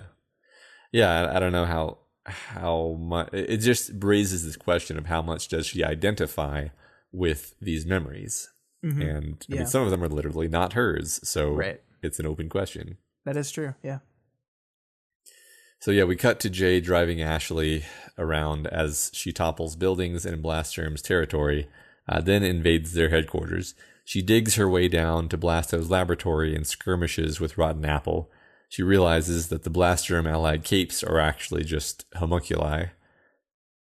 I love her reaction to this because the first thing she does when she realizes that is says, "They cheated." Um, it's still kind of just a game to her, right? Like, like they I'm having such a difficult time recruiting people. Recruiting people is central to my strategy to win. They just faked it. They didn't recruit anyone. They just grew them. They cheated. It's not fair. And I think that's such an interesting look into Ashley's whole psyche throughout this whole thing. They cheated. Yeah, yeah, I love that too.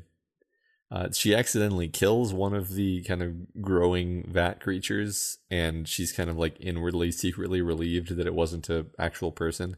yeah. Um, she she makes a deal with Rotten Apple to take some of their money in exchange for letting her keep Deathchester and uh, her not telling the others that their capes are fake. Yeah. So so all in all, though, a win. They won. They had this plan. They executed it, and they won.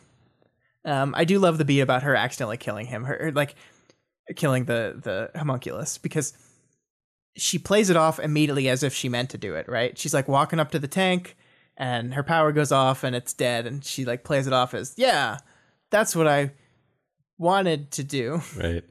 Um, and just live it, live it on the edge constantly. Yeah, I love how the power is portrayed like visually as as like lancing out and like almost surgically yeah. killing this thing. Like it's times like that that you kind of feel like it has a mind of its own and it's going out of its way to to to do things like this. Yeah. Um, so later, Damsel sits with her recruits who are enjoying some downtime, doing a who would win uh, Armsmaster versus Bastion argument. Um, and uh, I'm gonna call back to this later, but I want to just drop it now that that Ashley says Armsmaster has discipline.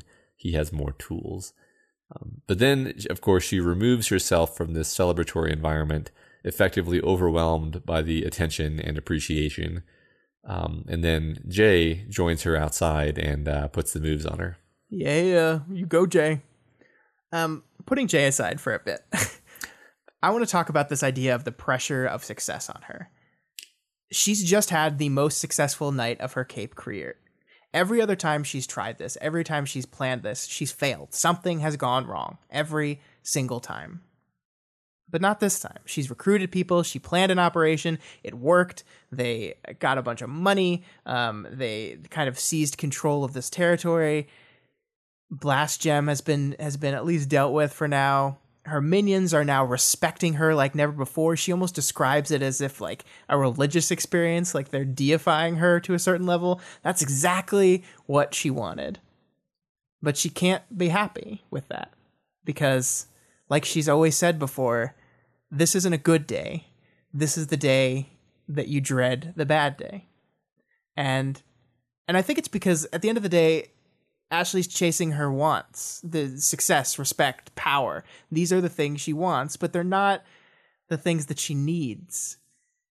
And it's because underneath all this is just a scared, like, she's still just that scared 13 year old girl waiting for that inevitable failure. And she says in this moment, I felt it felt like everything she could do was the wrong thing. That every choice before her is the wrong choice, no matter what. And Oh man, it's starting to get dark, Matt. Yeah, yeah, precisely. I mean, what what she's getting here exactly what she's been wanting. This kind of like adoration, and she can't handle it. It like freaks her yeah. out, and she has to leave. And you know, I mean, she doesn't have the self awareness and kind of reflection to be like, well, then why am I on this path? Yeah, exactly. if, so yeah, success so, on this path makes me as miserable as failure on this path why am I doing this? Yeah. I mean, we all do that to some degree, though. So. Oh sure. Oh sure. I'm not like I'm not like yeah. attacking her for it. I'm well, just. Yeah, I mean, this is one of the things that's very relatable is that we all have have things like this where we. Uh, I mean, that's it's the human nature. It's the the conflict between wanting what's bad for us and and not not having the wisdom to reflect on that. So we move on into X.5, and uh, Damsel and her gang walk through a house that Jay has found and wants Damsel to rent as a headquarters. Angel and Var go swimming in the pool on the property. And I like this uh, um, Damsel's watching them out the window and thinking to herself, she was a, there was a side of her that wanted to snap at them, but Angel had done fine so far. If Angel was happy, Ashley could be happy for her. She had seen enough people of her age group while growing up and watching television to know that sometimes they acted this way. And it's just Ashley's so damn complicated. Like she like you just said, she's this scared little girl entirely educated by television who nonetheless is dominated by these violent paranoid controlling impulses and she wants personal connection and recognition, but getting any is overwhelming and like the closest thing to a to like normal human thing here is her like like she she she likes Angel as a person and is able to just like watch her swim and just be like, yeah, okay, I, I can I can appreciate that she's having a fun time and not mess it up for her.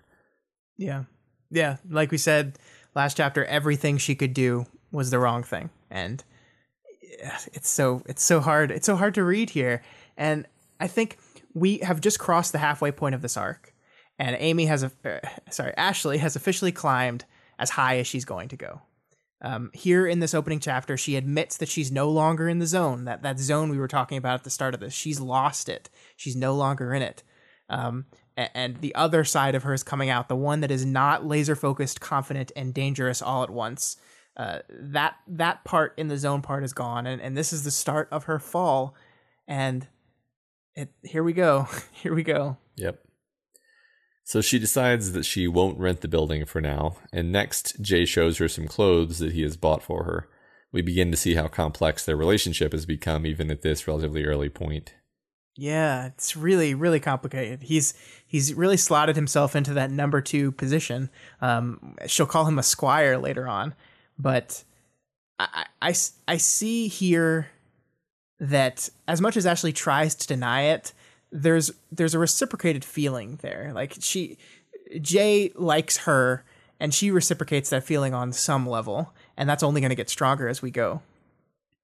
Yeah, um, I think there's there's plenty of moments to talk about this, and and I think I'll we'll wait till till a little bit later. Sure. Um, yeah. Uh, so it, it, appears that her gang has adopted a Clockwork Orange uh, style of costuming, apparently, and and I love this. You know, you know, Scott. I once dressed as a, a droog for Halloween, um, but uh, nobody got the reference. Imbeciles. I'm just a little concerned that you watched or read Clockwork Orange and said, "Yes, this is what I want to be." It's Oh. really upsetting, Matt. Well, it, I mean, it's Halloween, right? You're supposed to be scary, and Sure. and also I lied. My my professor did recognize my uh, costume. Wait, you went to Wait, this was as an adult? W- Yes, of course. Wait, what were you dressed up in a Halloween costume for? You what know, are you doing? like a departmental Halloween party where I got to wear a jockstrap outside of my pants. Sweet. Yeah, It's like Quail Man. wouldn't you? If you could get away with it. Probably not. Well, that's where we're different, Scott. Um, so as they leave, one of the underlings makes a comment about Jay being uh, Ashley's bitch, and this enrages Ashley um, quite severely. The gang has the good sense to look terrified, which calms her down. Yeah, but but we're seeing cracks in in her persona here, right? I mean, I think that's what this whole beginning part of this this chapter does is kind of show as things start to fall apart. And I think there's it's not an accident that as her relationship with Jay is changing and possibly growing, everything else around her is falling apart. Um, and it's she says it's right there. She can almost grasp it, but it's it's starting to slip through her fingers, and it's almost as if she's gonna like blame a person. Like if one thing is getting stronger while the other thing is collapsing, and maybe there's gonna be some undue blame there, possibly. Right. I don't know. I guess we'll see if something like this is being set up. um, so we jump forward again, uh, sort of match cutting through through Angel um, smiling at her uh, to Angel uh, punching Lady Photon in the face. Um, Yay! Yay! I just wanted to take a moment because I, I, I forget things, um, and it's I, I assume people might like to be reminded of things as well. That Sure. Lady Photon is Crystal's mom, and she died in Gold Morning while being controlled by Taylor. So I kind of forgot several of those discrete facts and how they related to each other.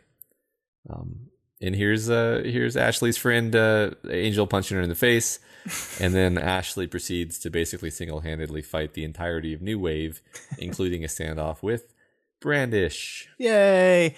Um, we also get a couple people we've never really seen before. Um, we get Lightstar and Fleur. Um, these are two members of New Wave. I don't think we've ever seen them in action. I think Lightstar is Uncle Mike, who we saw at the barbecue, right? I think. Um, I should Yeah, have yeah, confirmed so. that before I wrote that down. But uh, Fleur, for people that don't know, is an old member of New Wave who was killed in her civilian identity after New Wave unmasked themselves. And that caused Lightstar to say, fuck this place, I'm out. Um, so you know, you know, be happy to see these guys, but also sad that you know their future, and that's not good. There's a Yeah. lot of a lot of depressing things in the future for everyone in the scene right now. It's kind of impressive how much backstory, like weaving together, was accomplished throughout Eclipse without it ever feeling like fan servicey. You know what I mean? Like at, at no point did it even begin to feel that way.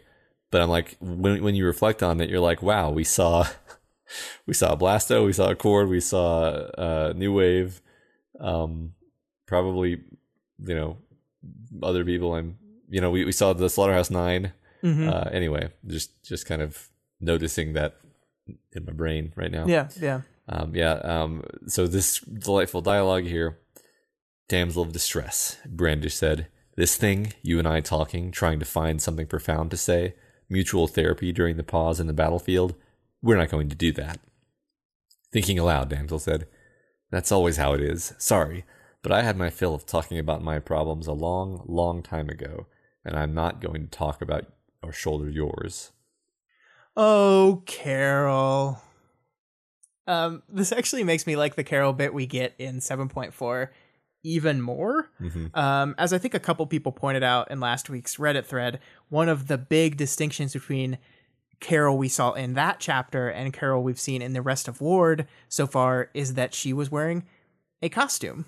Um, that was Brandish, not Carol. And Brandish seemed way better at this whole mothering thing than her civilian counterpart did. But then here in this chapter, we see Brandish as well. We see a past version of Brandish, a Brandish that completely dismisses any of Ashley's problems, that, that refuses to see the issues that might have been driving her to this person that that the the idea of talking through your problems or shouldering people's problems is something that she's like no fuck that. This is a very very different carol. Yeah um sorry i was just noticing that i think this long long um time long long time um um verbiage has been used um and uh, recurrently by damsel and i think maybe she got this from um, from Brandish. I don't know. It's interesting. Huh. I, I, I can't prove that right now, but I did a quick Control F, and I think it does pop up a few times. Anyway, um, yeah, uh, I'm I'm I agree with you. It's awesome to see this this clear change in Brandish and, and Carol, and there's so much to dig into there. I think we'll get more chances in later arcs to do that, though. So we'll uh, move on from here. So so Ashley is bailed out by some of her hirelings and she fires a parting shot at Brandish, who condenses into her durable sphere form, which probably saves her from death, if only by making her a smaller target. Yeah, I think it, it definitely does. Um, just want to point out here that once again, Ashley is saved by the people that she surrounded herself with for like the second time in the Boston games, mm-hmm. where if she was truly alone, this she probably would have just this would have been it. Um, mm-hmm. Yeah, this is the first time I think we've seen Ashley reach out with the intent to kill someone or not mm-hmm. the intent as she says not the intent the willingness to kill and that's definitely crossing a line and and i think she's she's chasing that idea a little bit here because after she crosses that line she says she temporarily gets back into her, to her zone again. She decides that the decision to try to kill Brandish was the right one. She says this was the right decision, and she gets rewarded for it. Um, it says the energy and restlessness she'd missed was back. It had been with her as she stepped off the bus. It had helped propel her forward, and she, as she made her initial moves in Boston, this was closer to the feeling she had on the bus but it was a darker feeling.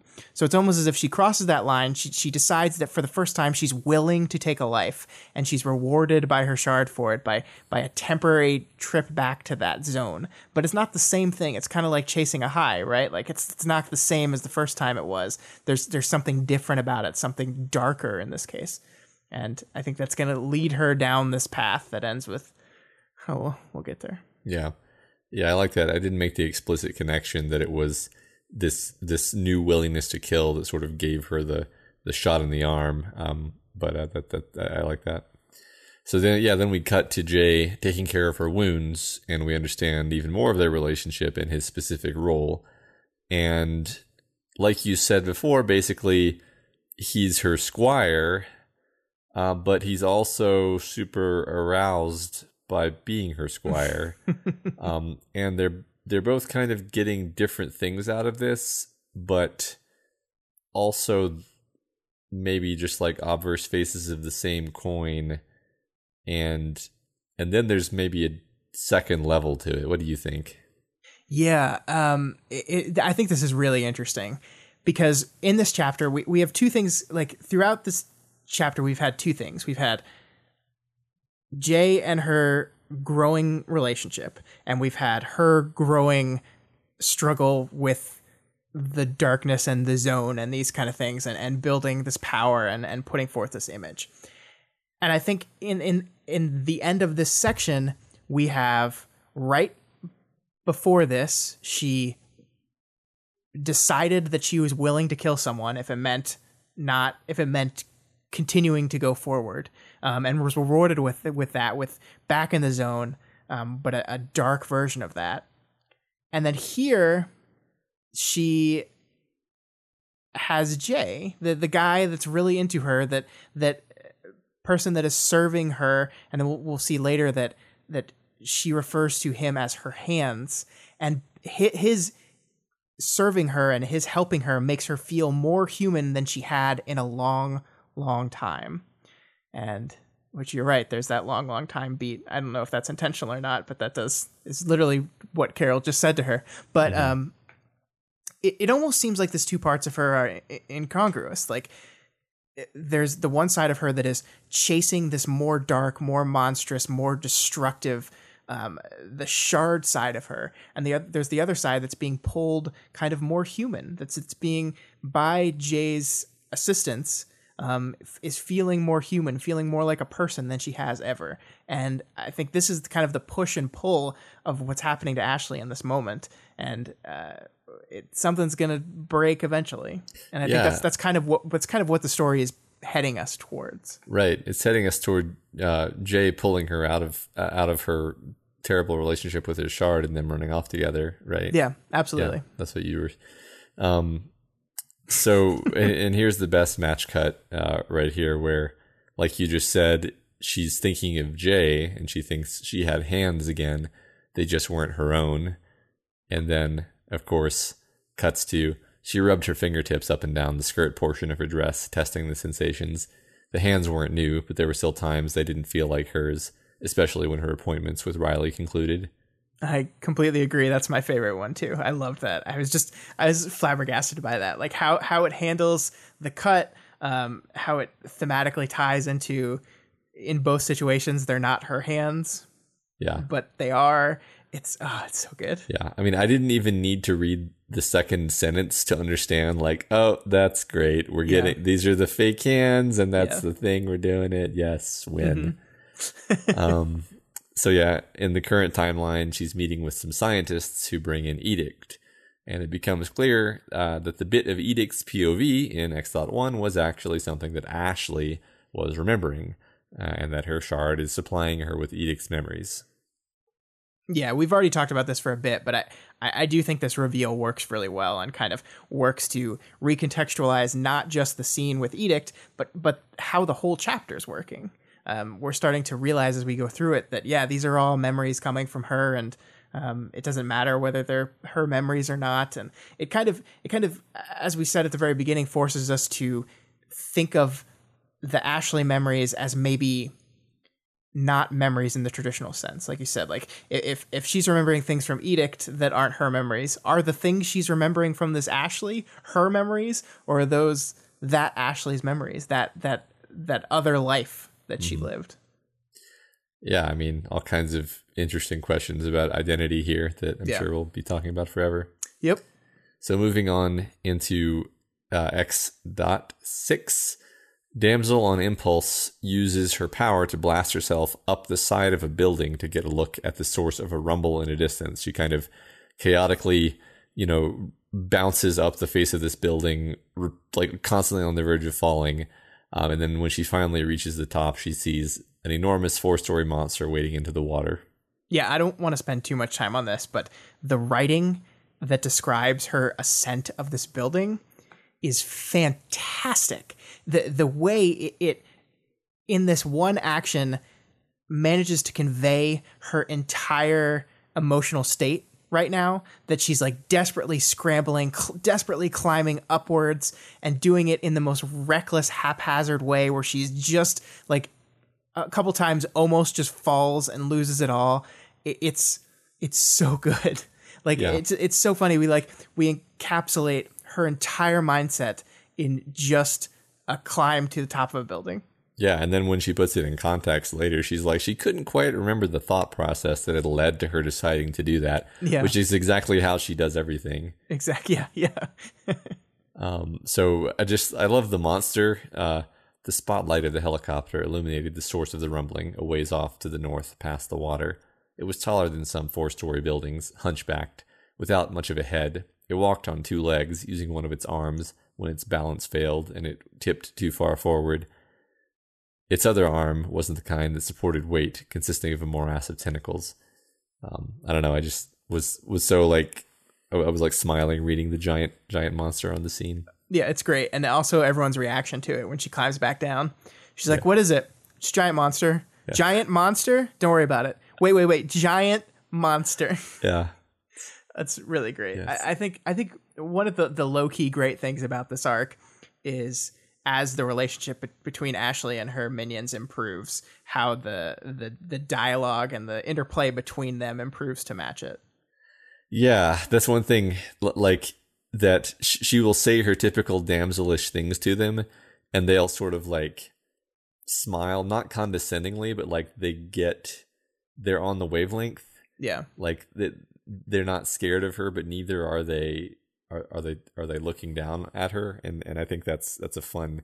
It's fun that the things develop that way at least for a while before they, you know, collapse. Yep. So below her group plus the mercenary Marrow uh, raid a warehouse of electronics. Jay has some ideas regarding how to sell the stolen goods. Yeah, interesting that she's now using Marrow, even though she like consciously decided not to go with him earlier on in the arc. Now maybe she's getting a little, little desperate. Maybe. Yeah, yeah, maybe so.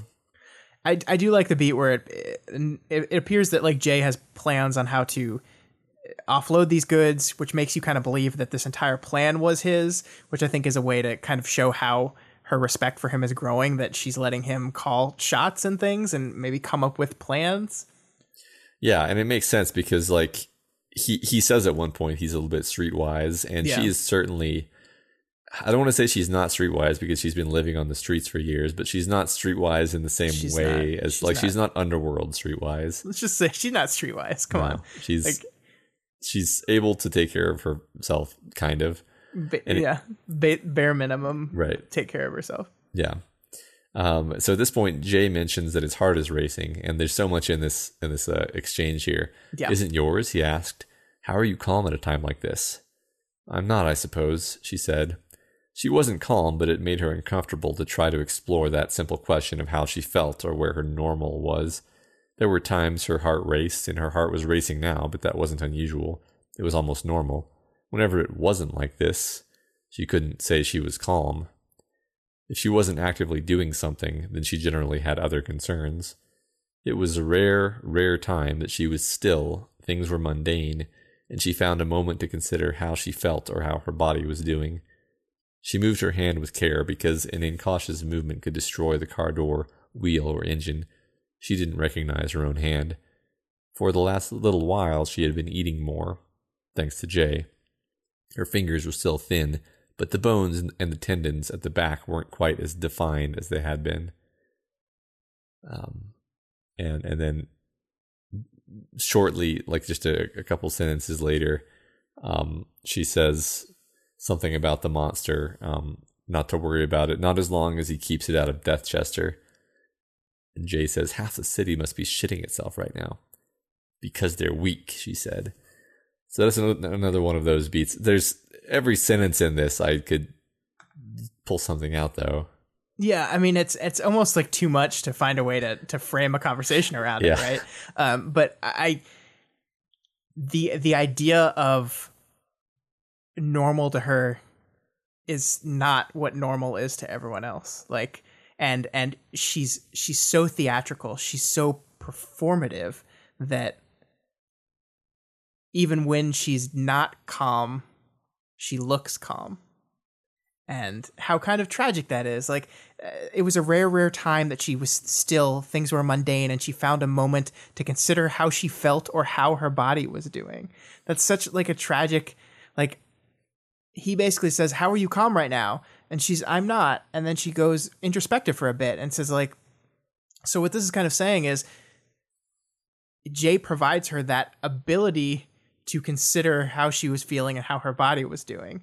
And in that moment, she looks at her hand and realizes that I don't recognize this hand. This doesn't look like my hand anymore. And we have to go back to her hand imagery again. That that Jay is changing her, and her hand is changing as in response to that and it's it's so it's such like again uh, we talked about this at the beginning but this is such a wonderful clear imagery to to negotiate the changing in ashley throughout the course of the story yeah i think part of the crisis that's building here is jay is providing her with the like space to actually reflect for the first time yeah. in her life almost and she's not at all in a mental place where that's actually going to be a good thing for her. Like right. it's it's in a in a sense it's almost traumatic for her to be forced to reflect on herself when she's not ready for it. Yeah, yeah. It's it's almost as like we talked about the the how her, her wants versus her needs. I think Jay is providing her her need before she's in a position to realize that it is indeed her need. Yeah, and, it's that- it's painful. Yeah, yeah. So she's going to reject it. Mm-hmm. Uh, yeah. So anyway, we could go into that even more, but I think we'll we'll have to move on. Um, so Lisset shows up and he stops her convoy. She gets out and distracts him, enabling a few of her trucks to get away. And then she threatens him with dismemberment, and he seems like so completely not bothered, and and says, you know, kind of confirms confirms for us, you've never hurt anyone that badly, damsel. Um, it- it's a great angle on her character again, seeing how dismissive these heroes are, these guys who actually know her. Yeah, and again, going back to that mother father dynamic we established with Edict, Lisset is is the the other side of that, right? Um, like you said, the shields are literally boxing her in and and shielding her from bad decisions. Um, and it, it's it's very much like a like a parent would never look at their kid and, and think that they're capable of doing really terrible things. It's like if I can just push you, if I can just help you in places that you need it, um, you're not going to do all these things. And man, I I love their the complex relationship between these three so much. Yeah, me too. Um, speaking of which, um, damsel's saying, "If you are lying, how about I put you down? I might not have maimed anyone. You're right about that, but I've killed people. You know." I know, Ashley. He said, "I'm sorry that happened." Her expression twitched, irritation, anger. Her voice was hard. What did I say about my name? I wasn't saying it to you, he said in a quiet voice. I was saying it to her. Is that okay? Man, that's like the first time anyone has like out loud established a difference between Ashley and Damsel. And Yeah. that's that's crazy. Yeah. It's uh, yeah, I mean it, it's it's another example of, of them basically trying to to parent, I think. Yeah, I think Um, so too. It's and- like it's like if your kid decides like I'm gonna call myself Laser tomorrow and be like, okay, that's fine, but I'm not talking to Laser right now. I'm talking to Matt. Yeah. Yeah, that, well said. Yeah. I also like this, you know, her expression twitched, irritation, anger. Like I don't I don't buy that it's just irritation and anger. It's Yeah. it's pain at Yeah, being absolutely. reminded of what happened, you know. And and and yeah, there probably is irritation and anger because she's sort of like grown a callus over that particular trauma, but the, it it the irritation and anger occurs because the callus is being poked. Yeah, I think you're right. You know, it is about, it was about this time on my my reread in preparation for the podcast that I had this thought about how putting Ashley back in with criminals and having her resume the damsel name was such a stupid fucking idea, Misfit Toys. Like this is so dumb. Um, like we- we- we're we're because in this scene we're like pointing out the difference between Ashley and Damsel and, and kind of uniquely identifying these people. And then to say, okay, Ashley, you're recovering, but here, go pretend to be that person for a while. Um, that was really dumb, Matt. Yeah, That was really dumb. yeah. Go. and I'm not like I'm not play. blaming yeah, I'm not blaming Victoria or the rest of the toys. Like Ashley absolutely wanted to do it. Um, but the more we learn about Ashley, I think the more we see that that was just a completely wrong-headed plan for the whole group. Like that was was a bad call. Yeah, yeah. I don't even know if it was a call so much as just like something that happened. But yeah, it, it's it was it was a bad thing. Yeah. Yeah. Um, so Lisset convinces Ashley that she's not really a priority here, which of course she doesn't like that. She doesn't like to hear that either. Um, it's just that her robbery was inconveniently timed to co- coincide with the arrival of the giant monster, and he tells her that he has a sense of who she could be, um, Yeah. which is the first time anyone's really like told her anything like that in her life. I'm pretty sure, um, except maybe her mom. And he gives her a phone to get in contact with uh, Director Armstrong, uh, which she then uh, annihilates. Isn't this is so parental. Like the, the more I look at this in the eye in the in a parental point of view, like the more I see that's exactly what this relationship is. Because like this idea that you're not really even the priority here. Like the idea that like a parent is trying to make you feel better in a certain way, but is is not aware enough to understand what you're going through to say that you saying that is exactly the opposite of the thing they want to hear. I mean, that's such like a like a parent disconnect with their teenage kid thing. Yeah. But then also this idea of I see the potential in you. I know what you could be, and I want to help you get there. I can't force you to do it. Um, you're you're a young adult now. You have to make those decisions yourself.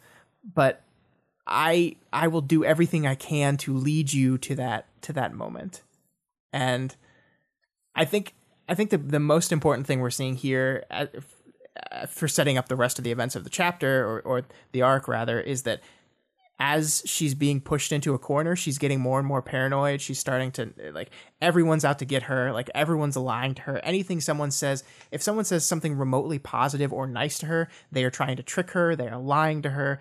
I don't I can't trust anyone. Um, she's convinced here that Lisset is out to get her, even though he's shown like absolutely no desire to do so. Like nothing in what we understand of the relationship between the heroes and the capes of uh, or the heroes and the, the villains of uh, is it Stafford? Is that the, the name of the town she's so. from? Um, Nothing about their relationship in the past has shown that he's like out to trick her and get her. Um, but but she can't. She's she's like lashing out as she's pushed into the wall. Yeah, I mean, I think her success has actually made her feel even more precarious. It's like, Right. like the the metaphor of, of climbing the side of the building. It's not even that she's like she she's she's basically as close to winning as she ever gets in this Yeah. whole arc here, and yet this is the peak of her paranoia, more or less, because she's closest to the top, and thus the far is, is the, the the fall is the furthest. Yeah. Um, and- especially when when you are convinced that you are going to fall when when and that, and that is what she is she is again we have to go back to we have the bad days and the days you're terrified of the bad days she thinks i will fall the higher you go the the worse that fall is going to be Yeah, yeah. So yeah, we now we now cut back to Riley's lab, uh, where she's asking Riley if she can do anything to allow her to put nail polish on her fingernails, and uh, I knew this was going to happen. Um, Yay. Riley asks if they could have tea in exchange, and Ashley doesn't say no. Um, uh, but then when Riley leaves the room, Amy asks, uh, she starts to ask about Victoria, and Ashley coldly shuts her down. man so as as a person who wrote about the nail polish scene for a page i'm really happy that we've kind of circled back to it here. Um but again we go back to the image of the hands right? And we have like in the last time we saw them she had just gotten these new hands and distinctly noted that they didn't feel like hers and here she's kind of taking ownership of them she wants to decorate them costume them transform this thing that is a source of difficulty to her into something not only beautiful but distinctly hers and i i love that idea so much Yeah, and and she never could have worn nail polish even when she had her own hands. So Right. this is this is a, uh, a strict upgrade actually. yeah i love it So And back I- in the go- I do love that. Sorry, sorry. I do love that really quick scene between Amy and Ashley, um, where Yeah. A- Amy kind of tries to pry a little bit at Victoria, and Ashley immediately shuts her down. I love that respect between Ashley and Victoria, that, that kind of unspoken respect here that I know Victoria would not be comfortable with me divulging information about her, so I'm not going to do it. Yeah, it's it's a defensiveness almost. Yeah. Uh, back in the past, uh, she's now sleeping in the same bed as Jay, um, although they both Yeah, appear yeah. to be like clothed. Um, but anyway, she she heads with her gang to the villain Moot, where she takes her place at the fireside for the first time.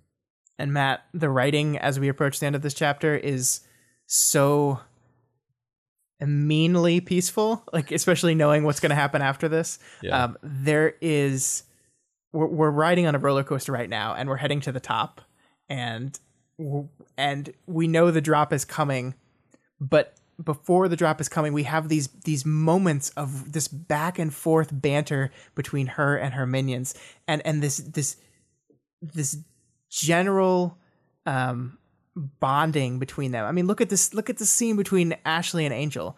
Stop being so happy, Ashley told her. There's only so much to go around. There's more to go around than there was a week ago, Angel said. Barr elbowed her. Yeah, maybe there is, Ashley said. You're just like, fuck.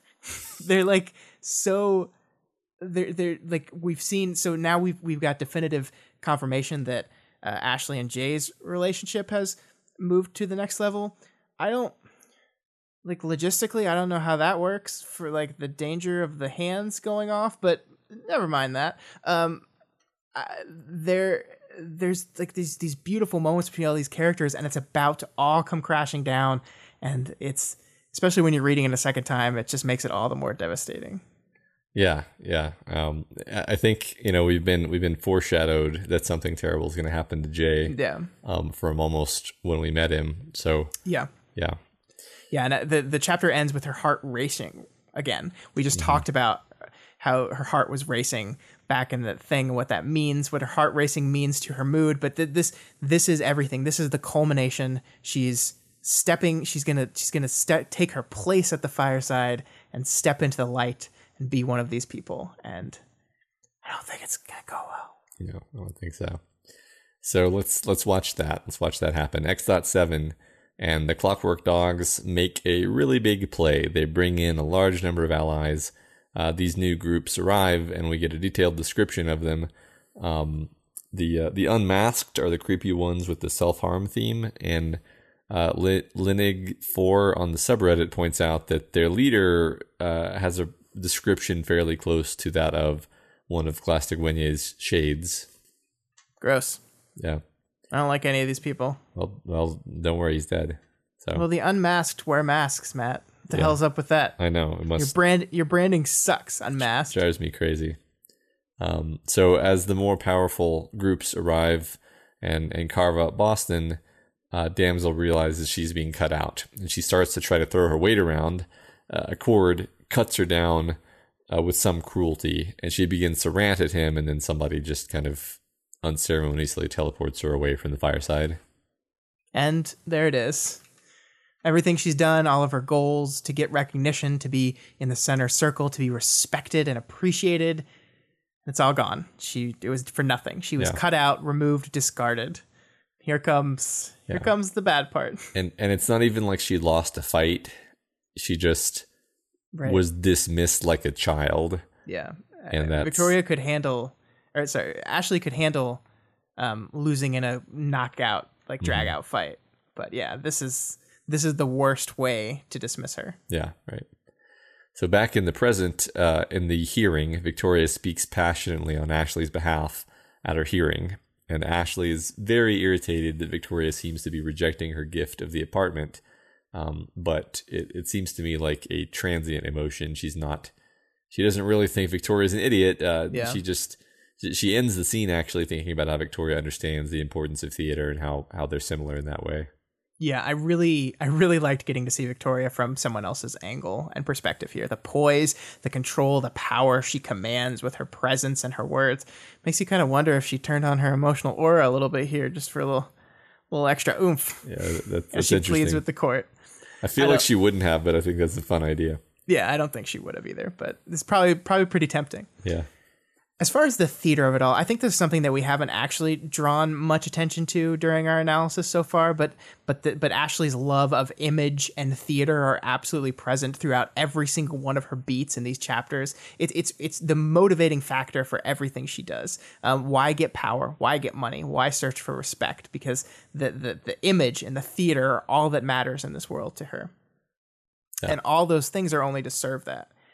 I think I have to agree with Ashley's final assessment, though, and I think maybe the text wants us to because she says she looks at Ashley and says, it, or er, Victoria, and says it was clear from the way Victoria held herself, how she made her arguments and picked her clothes. She understood the image and the theater too. She understood that without both of these things, they had nothing at all.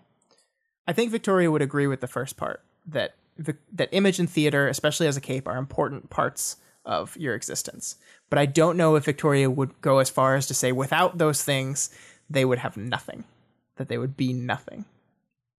It's interesting too that in the next chapter, um, Jack basically contradicts that too and says, "Oh no, there's so much more than just the theater." Right. Um, so I, I, I'm trying to think if I can figure out how that relates. You know, um, maybe, maybe I'll think of something by the time we get to that point.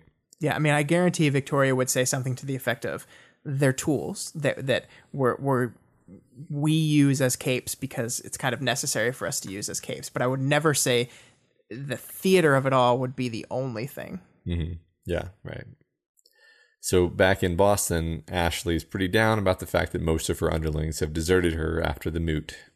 Yeah, and here we get the first part of a structural framing device that will persist through the rest of the chapter.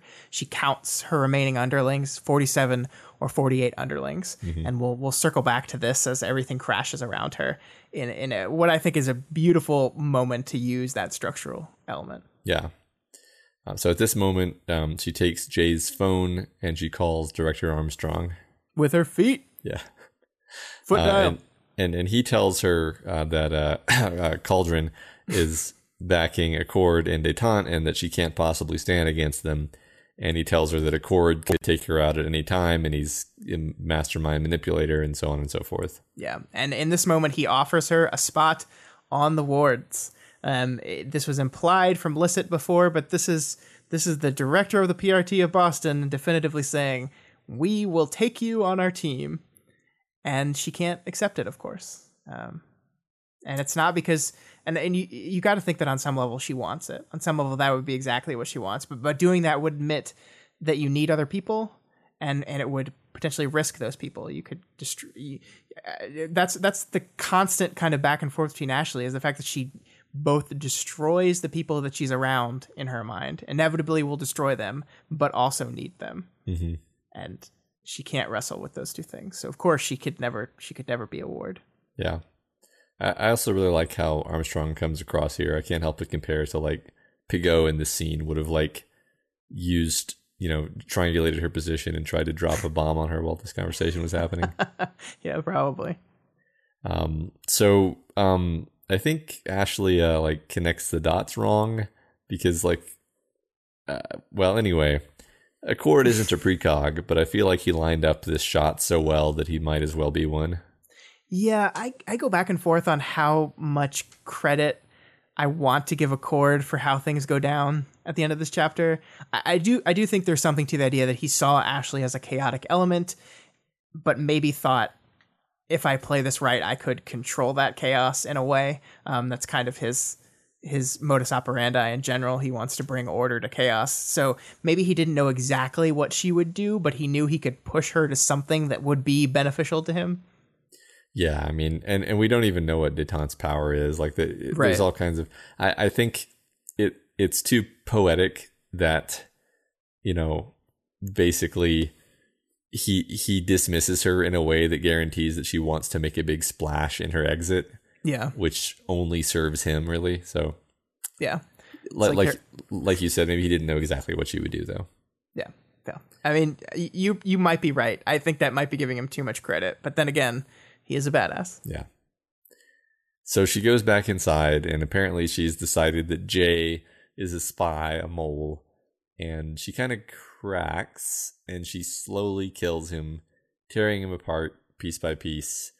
And he gets in his final dig and says, You will never, never another me, never this. And as she sadistically kills him, she then scours the hotel room and she keeps one souvenir of twisted metal from the scene.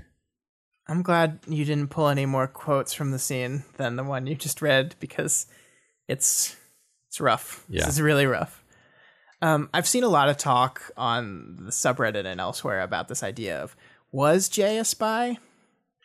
I, I, I no, I don't think so. Um, th- there's no, there's nothing anywhere in the text that would imply that um, that, that that is the way. And I think I think the scene works because her in her rage and paranoia paranoia and chaos she lashes out against the thing that is changing her. She felt something for jay. Jay was changing her hands remember?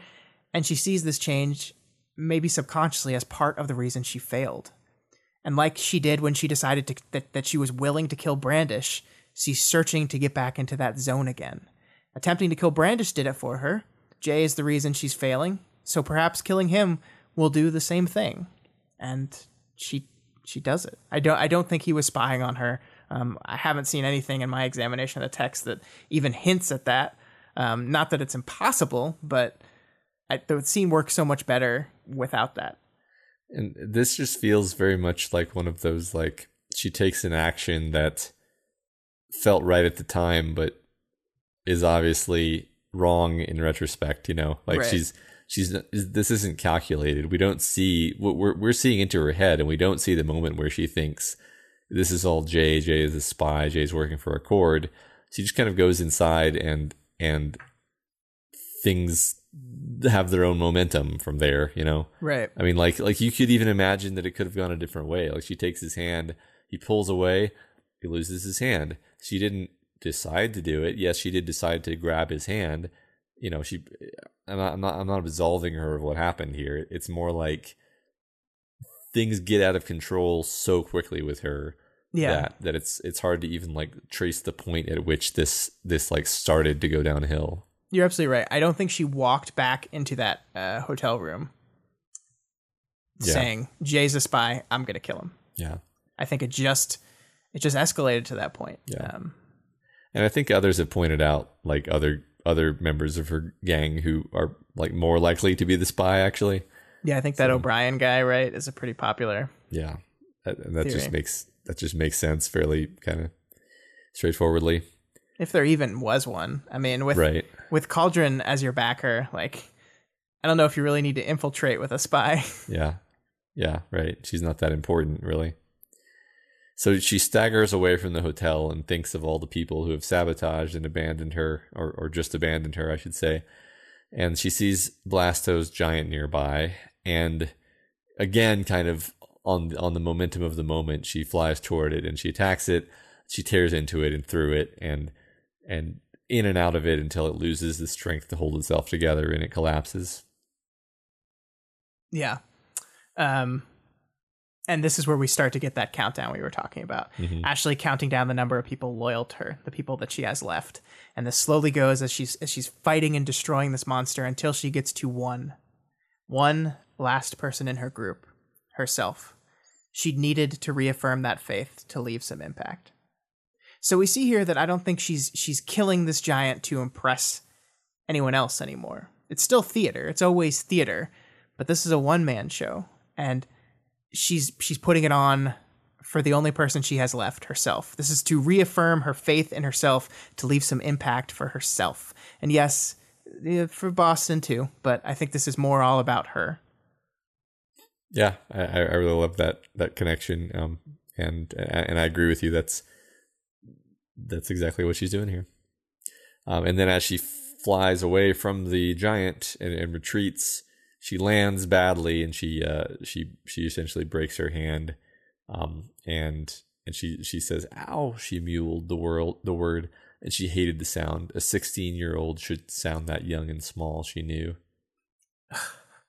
So first of all, she breaks her hand. She breaks her hand, Matt. yeah I don't even think we need to go into an explanation of this one. That it's just the hand imagery has been just been so wonderfully covered throughout this entire arc that her breaking it here says everything. Like I don't need to explain what that means for her character right now. Yeah. But I love the closing of the, that that callback to the sound. Um, now it's been, it's been three years since she made a sound that was too young for her age at 13. Three years.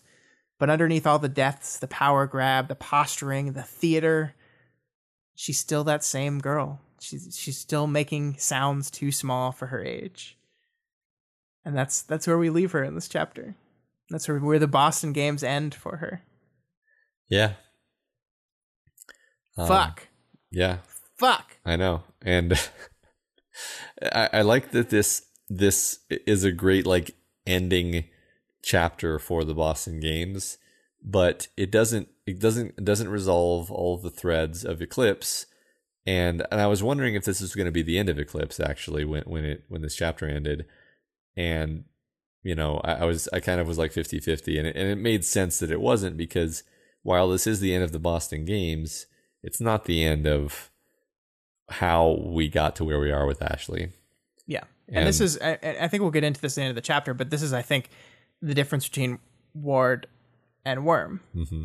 Because I think if this if this arc was in Worm, it might end here. Mm-hmm. But Ward is talking about something different, and it's exploring something different. And so you're absolutely right that it's so important that we end this arc where it is. The conceit of this entire story has not been revealed yet. And so we have to get there before we end it. Yes, exactly.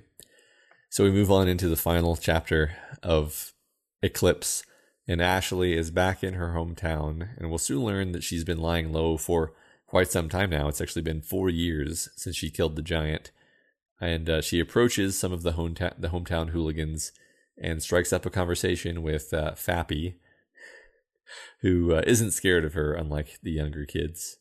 I love how she's not even sure that this kid's name is Fappy. She's like, I think I remember this one. Fappy, right? I'll call you Fappy.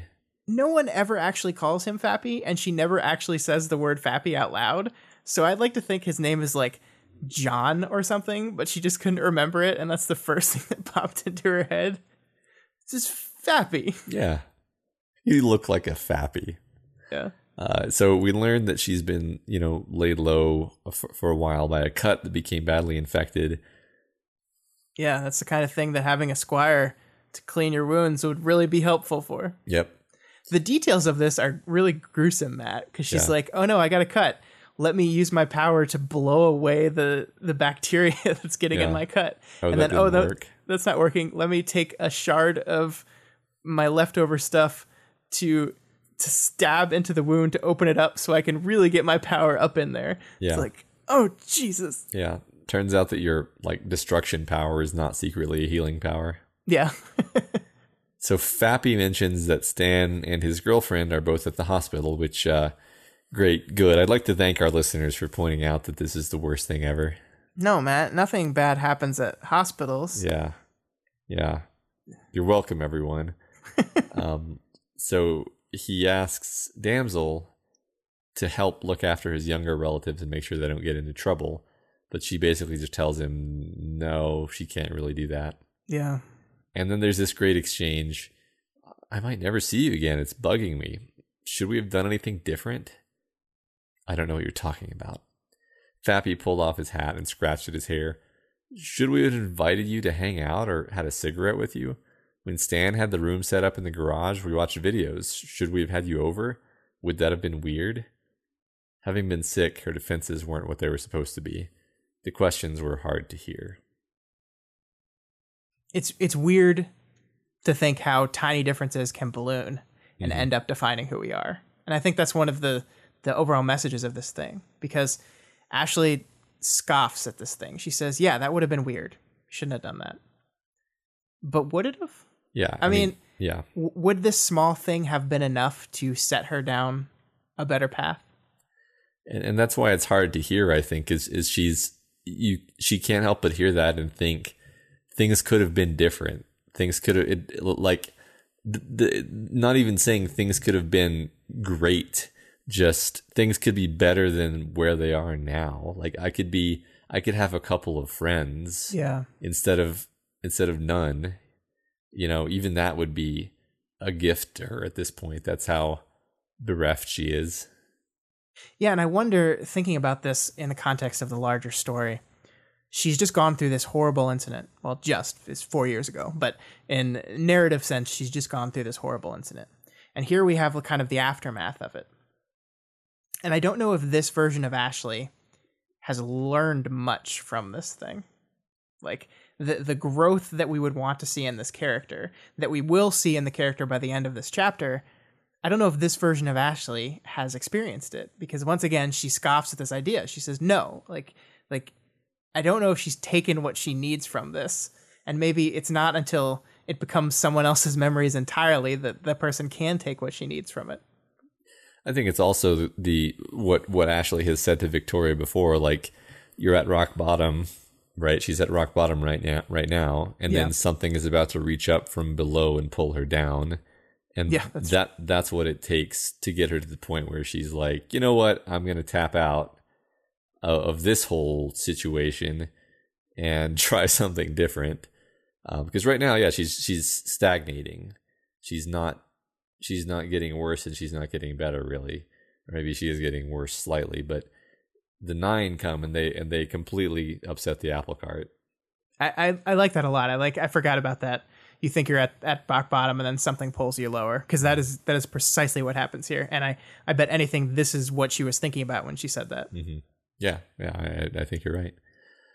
So yeah, on her way back to her dwelling from this conversation, she finds a package of electrolyte drinks and the long-awaited chocolate eclairs delivered by uh, Edict, presumably. and um i'm crying Yeah, this is even after everything that happened in boston all the dic- disagreements they had mama edict and papa Lisset still genuinely care about ashley and want to help her and are helping her yeah, yeah. Um, uh, of course, what happens next doesn't make this a happy moment for me. Uh, no because now she hears sirens and it's some kind of disturbance. It took me the longest time to put this all together, by the way. Um, like it, it wasn't until like she thought someone was in her house, and I was like, oh, I, I get it. I yeah i did not i did not get it on my first read through that's for sure yeah. Uh, so, so she heads out in, into the night trying to figure out what the disturbance is, but she doesn't have any luck. It's certainly wasn't the hospital being attacked and everyone in it being horribly slaughtered by Hookwolf. That's not what happened. No, no. Moving on. uh, when she returns home, she has visitors, of course. Jack Slash is waiting, and she knows enough to know that she doesn't have much of a chance. Uh, she starts out uh, trying flattery, um, not very successfully in, in the sense that she doesn't really seem to be persuading him of anything. Um, I, I love this moment where, like, this is the first interaction with Bonesaw, basically. This person she'll have this complicated relationship with. And Bonesaw sees, sees the eclairs and grabs one, and J- Jack tells her to ask permission, and she says, Can I please? And Ashley responds, Yes, go ahead. Leave me one. Um, to which I must wonder, how hard is it for Ashley to fight with those giant balls? Well, when you think uh, image and theater are the most important things in the world, Matt, you tend to get really fucking good at them. Yeah. That's So such she- a badass moment. She, kind of decides that she's going to try to kill Bonesaw, um, since she can't really reach Jack. Okay, then. Um, but Jack starts to work on her at this point, and since we have sequel awareness powers, uh, we not only know like how this exact exchange ends, but we also know why. We know that Jack is subconsciously, you know, outmaneuvering her like verbally and also powers wise, targeting her need for attention and glory while also effortlessly staying out of her range. Yeah. Um, and because of this, because she never really had a chance, she she waits too long to make a move. Bonesaw and Jack cut off her hands, kind of in concert. Um, and uh, it says she'd wanted what Jack was telling selling to her, and now she would have it. Yeah, I I think this moment is really great. I, I love how this plays out, and and I love how we can see Jack's method working on her, even as she convinces herself that it's not. Um, she keeps saying, "As soon as I get an opening, I'll attack. As soon as I get an opening, I'll attack."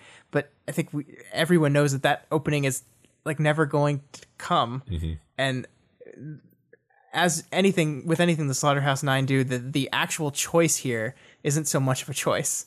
Um, they were not going to let her go one way or another, and but but I think it is important that she recognizes that what he's selling, a part of her does want, um, a, a solution to her problem, um, a a way a, a way towards control. She does want it, and yeah, she gets it. Yeah, she never stopped wanting it after Boston. I think she Yeah. just she just didn't have the capacity to go for it again. Yeah. And this is this is the the hard the hard lesson that she gets for not having learned the right lesson from Boston, like you said. Yeah, and it all comes back to the hands once again, Matt. That not just broken here, but cut off, removed, mm-hmm. gone. Ashley, gone. Yep.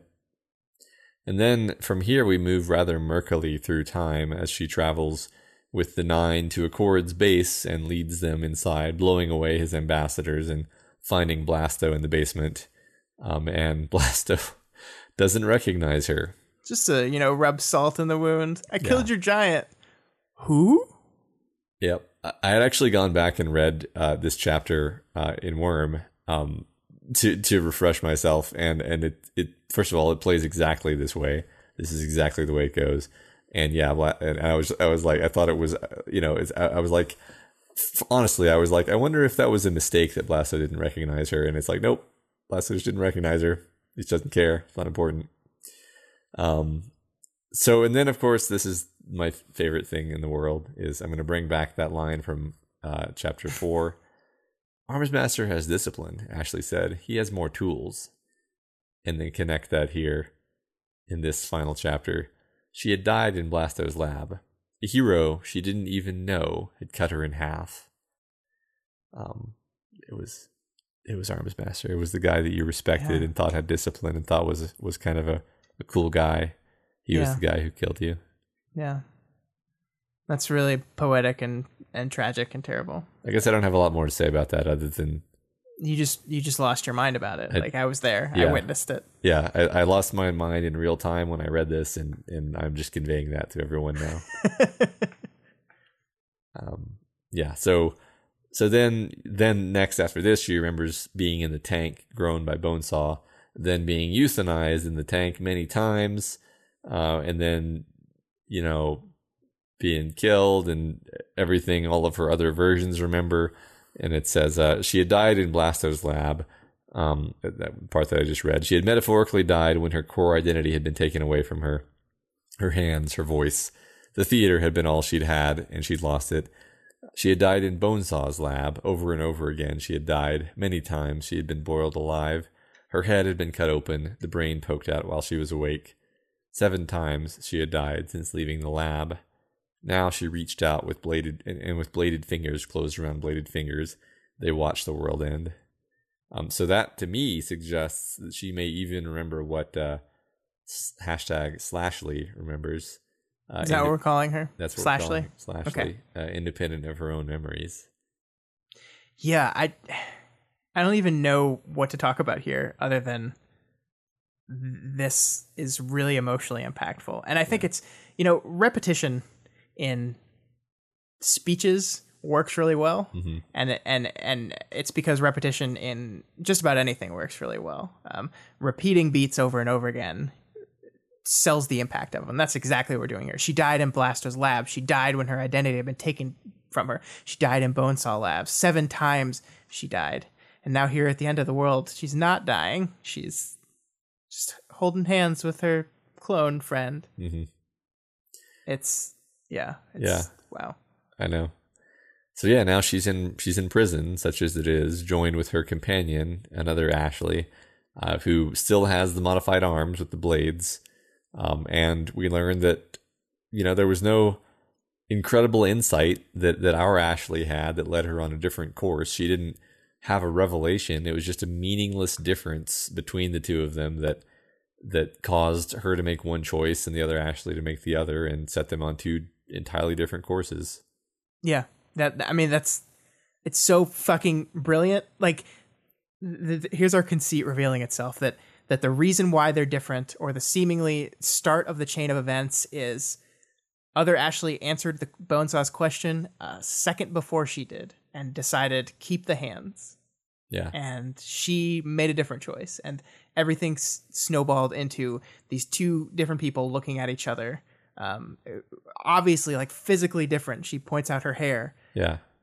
Right. She And- point the, the the hair moment where she says, uh, "Come in! I can't believe what you did to your hair," and Ashley says, "It's so much lighter," which is just like the most poetic line in the Yeah, whole yeah. arc to me. this is this is so brilliant like i love th- how else do we show the progress ashley had made. How else do we show the growth and how far she's come? Let's compare her to herself and not just her past not just those memories those memories that are um, unreliable and in some cases maybe not even hers. Let's compare her to a literal version of herself that has just made different choices. Let's let's look at the literal difference between these two people. It's so incredible. Yeah, and, and it's a great, you know, it's a great device for for talking about the human condition because you're like Yeah. you're you're you're saying, okay, we literally have just like copied a person and perturbed one in the slightest way, and and we look at this butterfly effect, and and and then we see where they end up, and we have this is where Ashley has has ended up. Uh, Yeah. Slashley says, "Ah, you have a friend." I have a lot of friends, Ashley said. I've had a lot of good days with bad days I can manage because I know more good days are coming. And this this is Ward, Matt. This is what this thing is all about. Above all else, this story is about hope and eh, throughout everything Ashley has been through in this arc, abuse, death, death, many many deaths, her, hers, hers and others, pain, fear, losing herself. Throughout all of this, it was the bad days and the days that made her dread the bad days. Now, at the end of all that, good days with days that can be managed. That's recovery. That's hope. This arc is really sad. It, it's so many terrible, sad things happen. The stuff that this kid has to go through. I, I can't believe she survived it all. And technically, she didn't. Yeah. But at the end of it all, hope, light, f- the future. Mm-hmm. Yeah, the the moon moves away from the face of the sun. Um, and and finally, as we wrap up this chapter, the two of them confirm that they both have memories that they shouldn't have, and not just from other people in past lives, because apparently there's a great plane of red black crystal, one facet cracking and then mending in the span of a few seconds, the creaking sound and the dull static it's a recollection that isn't exclusive to us. So, good writing usually serves multiple purposes at the same time, right? Mm-hmm. Eclipse is a very unique arc. It's dropped in the middle of Torch. It's almost like the middle of a chapter. Chapter 7.4 is like half as long as most chapters. So it's almost as if this entire arc is just dropped in the middle of a chapter. And you could argue that this is just basically hitting the pause button on the story of Ward to explore Ashley a little bit more. And that wouldn't be in, entirely wrong. But Wildbow is a good writer, and he understands that just because it is that does not mean it can't be more than that. And it is. We've had several beats throughout this story about the connections between shards. We've had Rain's room. We've had this idea of this shard afterlife thing, the, that that weird vision that Broken Trigger guy has right before he dies. We've had all these these beats exploring this. And then we go to Eclipse, Eclipse that is filled with conversations about memories. And we learn at the end that while Riley when Riley stuffed some memories into these clones, the shards happily like pulled data to plug the holes in those memories. But there's something else going on here too in this final moment. Something much seemingly more dire. This this great plane of red black crystal that's cracking and rehealing. Um, that's that's our story. That's where our story is going. Whatever this is and how it relates to all this other weird stuff that's happening, that's where we're going. So in this arc, not only do we learn so much more about Ashley, we saw Ashley's growth, we reinforced the themes of the story. We also threw some plot pieces down.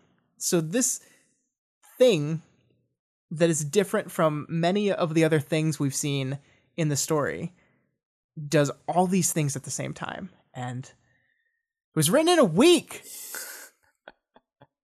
A week. Yeah. Yeah.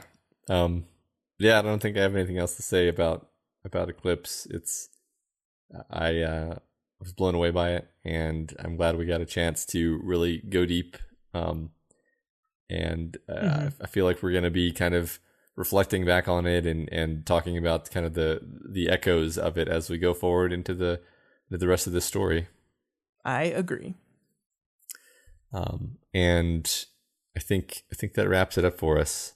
Um, I think uh, that's that's all we got for you this week on We've Got Ward. And as you guys are all part of this show now, feel free to provide us with advice questions or thoughts on this week's reading? Man, we're all discombobulated because like that was such an emotional ending. I know.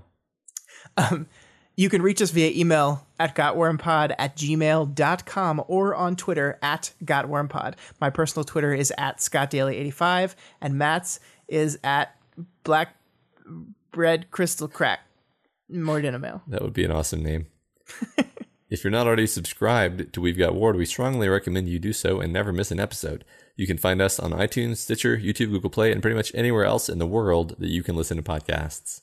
As always, you can find this, all the other podcasts we do, and all of our writing, essays, film, and TV criticism, and more at dailyplanetfilms.com. This week, hopefully, we will have another Weaver Dice episode. We had one drop over the weekend, but we recorded one on Sunday, and hopefully that'll be out soonish. Um, not going to hold any promises there, but but Weaver Dice, it's great. Yeah. Listen to it. GarageBand willing, yeah, we, we we're having an enormous amount of fun with those, and Oh, it's so much fun. and I'm, I'm really happy with how that's going. So yeah, check it out if you haven't. Yeah. Um, that's yeah. So um, if you like any of our other shows and you want to support us, consider donating to our Patreon account, patreon.com/slash Daily Planet Films. You can donate a dollar a month or whatever else you can afford. Supporting us on Patreon gives you tons of great bonuses like voting in our quarterly fan art contests, Q&A sessions, access to live streams for our recordings, and our excellent Discord chat.